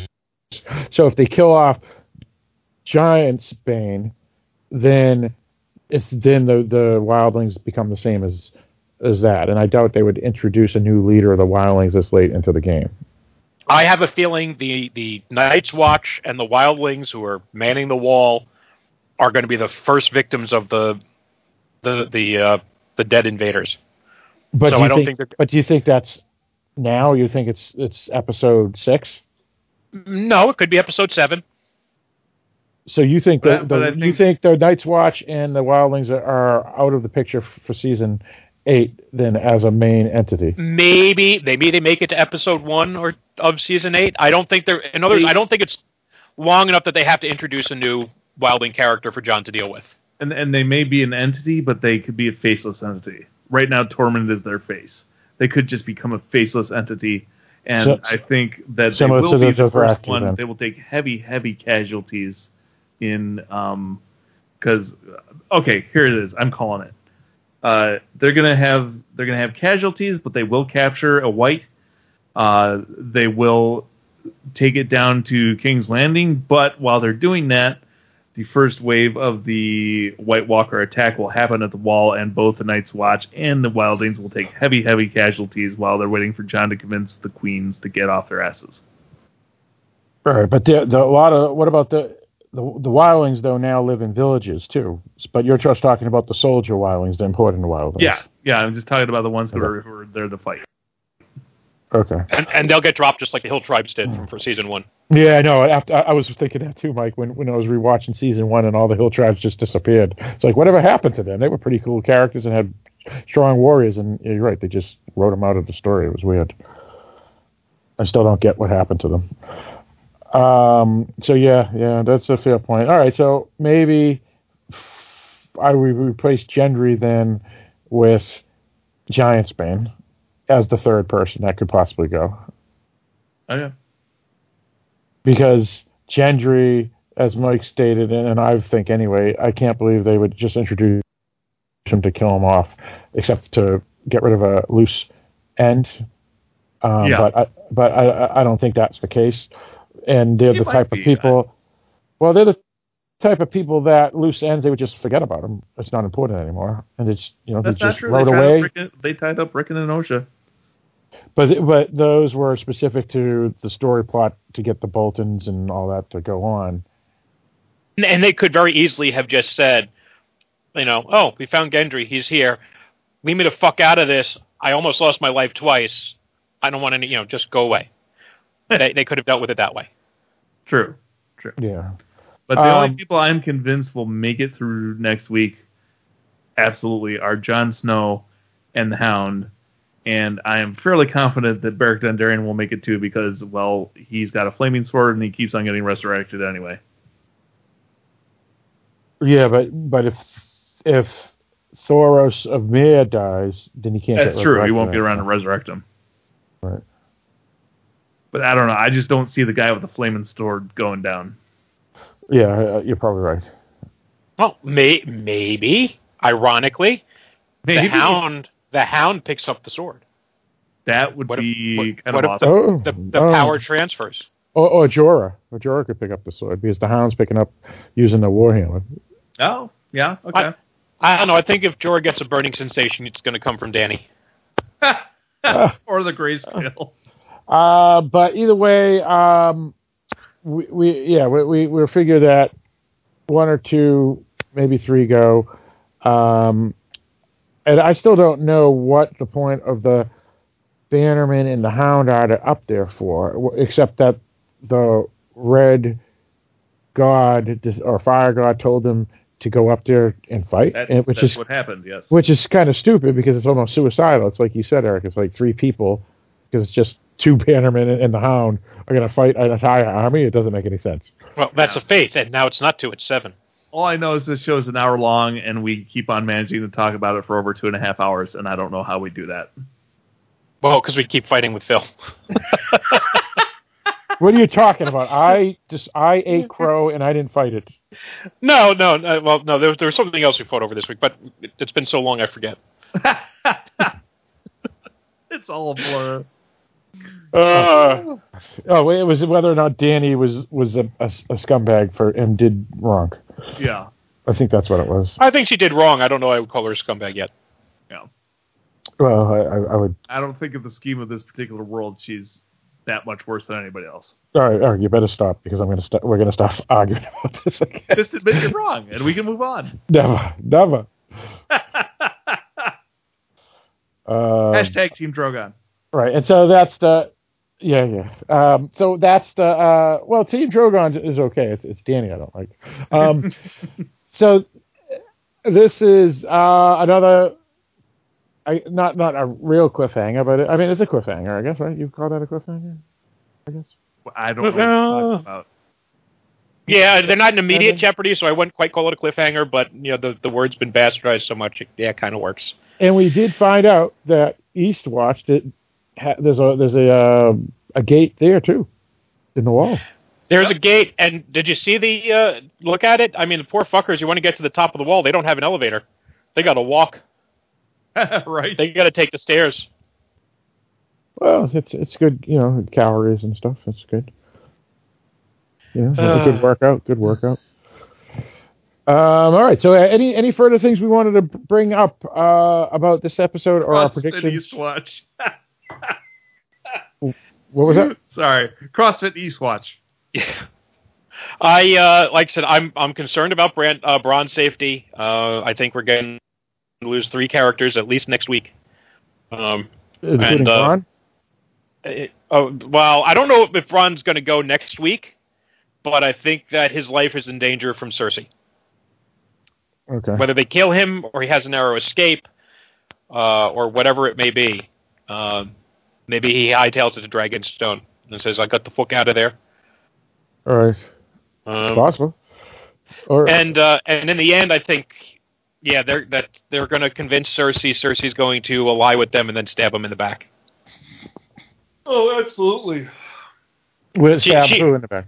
Yeah. The, the, her, her allies. She is um she is just she's the proverbial scorpion in the story of the frog and the scorpion. Right. You know you know that one. Yes, I do. No. It's Uh, not- well- oh, yeah, go ahead, Todd. Yeah, so a, a, a scorpion wants to get across the river. He asks the frog to carry him across the river on his back. The frog says, "I'm not carrying you. You're a scorpion. You're going to sting me." He says, "No. Why would I sting you? If I stung you while we're crossing the river, we would both drown."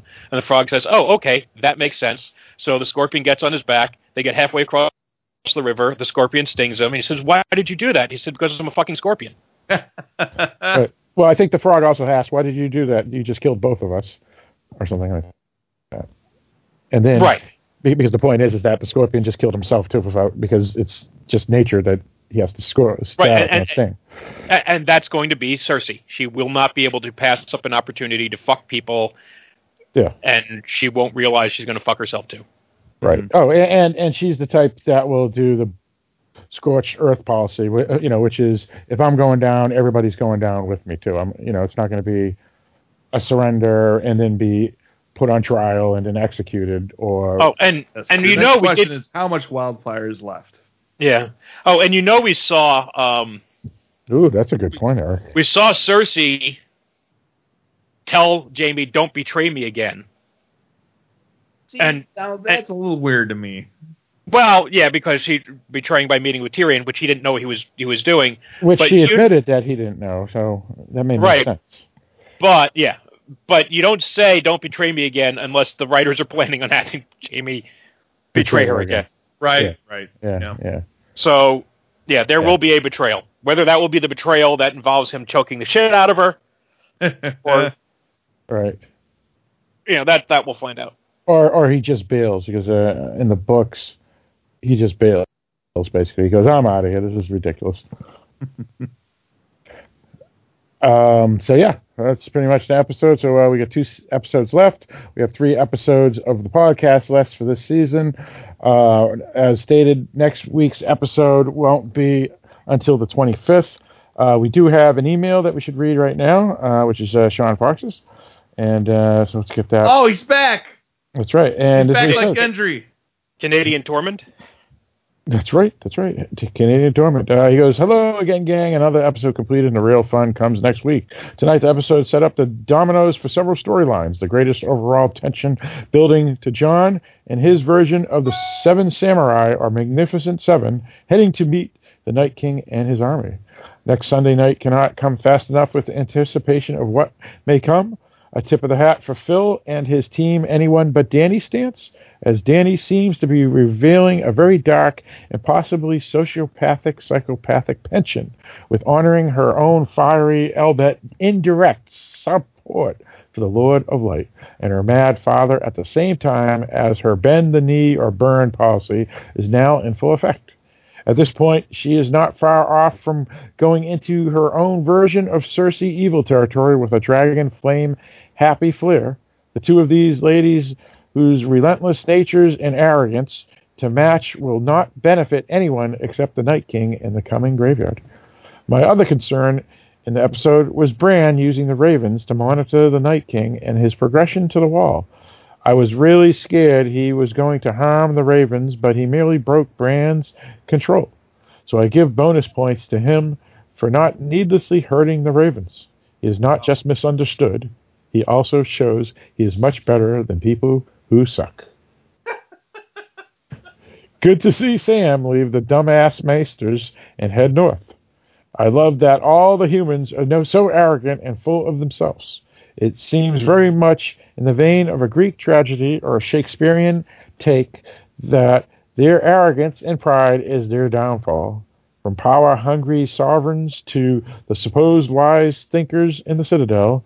Oh, and it was a nice touch that was not so subtle with Gilly revealing the annulment aspect for Rhaegar. I had other points to bring up, but I will just harass Phil via Facebook Messenger for those. Looking forward to your breakdown of this episode and its many revelations, like, for instance, a discussion on the ramping up of the Littlefinger teleporter transporter, which is running nonstop and will be for the rest of the series. I wonder if you can still buy stocks from Littlefinger at this point. Right? Thanks, thanks again. And as saying goes, this stuff is about to get real next Sunday night. Sean from St. Albert, Alberta, Canada. All right. Yeah, yeah. Well, to be fair, I'm not saying that Phil and Sean are wrong about Dany, but saying that it's been suddenly revealed this episode is a little bit dramatic. It's kind of been there the whole time. I've said from the beginning, and I remember having this a bit of a dispute with Phil, I think, about Cersei way back when, when I said that there was there were shades of gray in her character. Not a lot, but they were there. Um, I think all the characters tend to be complex. Cersei's become more. Well, if I could just interject, Mike, the reason was is because I read the, the first book and, and she's pure evil in that. So, I mean, having read the book and then you see, so it makes it my judgment of her character a little different than you, the gray that you see in her or did see Right. her in her at one time. But continue. I'm sorry. And I mean, and yeah, so like you said, whatever goodness was there from the mom, uh, from the mom aspect, seems to be gone. I think Dany has always had this um, duality with her, and she has good impulses, she has bad impulses, and she she definitely has been trying to find the right way, and sometimes she strays in the wrong direction, and she's very dependent on those um, those advisors, and on the one hand, when she stopped listening to her advisors, she kicked ass. On the other hand, she burned the Tarlys. So it's kind of hard to say exactly where she's going to end up. And I kind of find that, I, and that's what I find interesting about the Game of Thrones world overall. Really, the best characters you have, in terms of the, the, the ones that have the least darkness in them, are Jon and Sam. Um, And Sansa. and and Sansa. yeah, she she's still got a whiny bitch. But yeah, I mean, yeah, But she ain't dark. yeah. I think I think yeah, I think most of her darkness is unless she's unless she's got a dark side to her she hasn't shown yet, other than the the letting smiling when Ramsay got eaten, which I think we're all willing to give her a pass on. Yeah, I would say so. Um, so. Uh, Well, she did. Yeah, I- I- comment about how much she learned from Cersei. That was a little creepy. But I don't. That is creepy. But I don't know if that shows that she's dark because it's just a statement. Not yet, Yeah. but it might be a uh, uh, premonition. Right, but she That's contradicted. Right, and wrong that- word, but you know what I mean. Yeah, I know. what you mean. She, she does Yeah, co- contradict it this week by saying, "I'm not chopping off heads. Are you crazy?" True. no, she feeds the dogs. Well, that, that's Ramsay. He he he he, tr- he was a he was a freak. I'm not going to hold that against her. Yeah, we, we, she gets a pass for that one. Mike. We we got to give her a pass. Yeah, I, I but think anyway, but anyway, yeah. So so certain characters: Sam, Gilly, Jon. I'll I'll say Sansa. I'm sure we're, we're missing somebody. I'm sure. Um, Um, I mean, even Ned Stark, right, was the noble guy, and yet he tried to choke the living shit out of Littlefinger because he took him to a brothel to see his wife. Yeah, but I think that was more of uh, just you know you don't talk about my wife that way type of thing. Yeah, but I mean, it was a little bit of an overreaction. It's you know, it's Yeah. I'm just saying he wasn't a saint. Yeah, yeah, but but if anybody, he, he was he I would trust him. But I see your point. Yeah. Oh, I would trust him. I'm just saying everyone is flawed. Everyone has their Yeah. their issues. Right. Um, Jon says that his knees don't bend, but um, it's true. I guess. At least Dany thinks so. so yeah, it's um, yeah. So like I said, uh, she could she could end up being bad. Uh, She could end up breaking bad. Pardon the pun. That that show worked out well. Um, but I don't think she's there yet. I wonder. I wonder if Jon Monkey shined her. Who? Dude, and if he did, we, we gotta we gotta make sure we have a, a monkey cam to do it. Sorry, we're crossing over podcast. Sorry. Yes, yes, we are. All right. Um, but yeah, that's a that's a fair point, Mike. Um, a lot of lot of interesting gray here and um, and whatnot. So Well, and here's one last thing: the throne. Hold on, I'm just saying. Three The- hours, the dude. pro- Three hours. I know. I'm just saying the throne. We can settle the throne. Does it go to Baratheon? Does it go Targaryen? I think I think if we put together, we can put together a marriage here. Now that Gendry's back, Ooh. Gendry, Jon, united together. I think that's going to be it. That's awesome. Oh, come on. That's funny. It's legal now. We could do it. There you go. Yeah, but but it, it didn't get um um the the Prince of Flowers anywhere. He he had to That's true. he had to publicly s say I I slept with no what he said I laid with men. I am evil. I'm terrible. Anyway, Now carve a symbol into my forehead and incinerate me. that's, that's right. Well, the incinerating part was not part of the deal. Right, right. That was really honestly uh, some of the people. Well, no, never mind. It, I was going to say some of it was collateral, but then it really wasn't. She- Cersei's wanted to kill them all. So- Right, right. Anyway. All right, sounds good. So um, once again, uh, look for our next episode on the 25th of August. It will be on episode six called "Death Is the Enemy," um, and uh, um, that's pretty much it. Uh, so Eric, why don't you lead us out?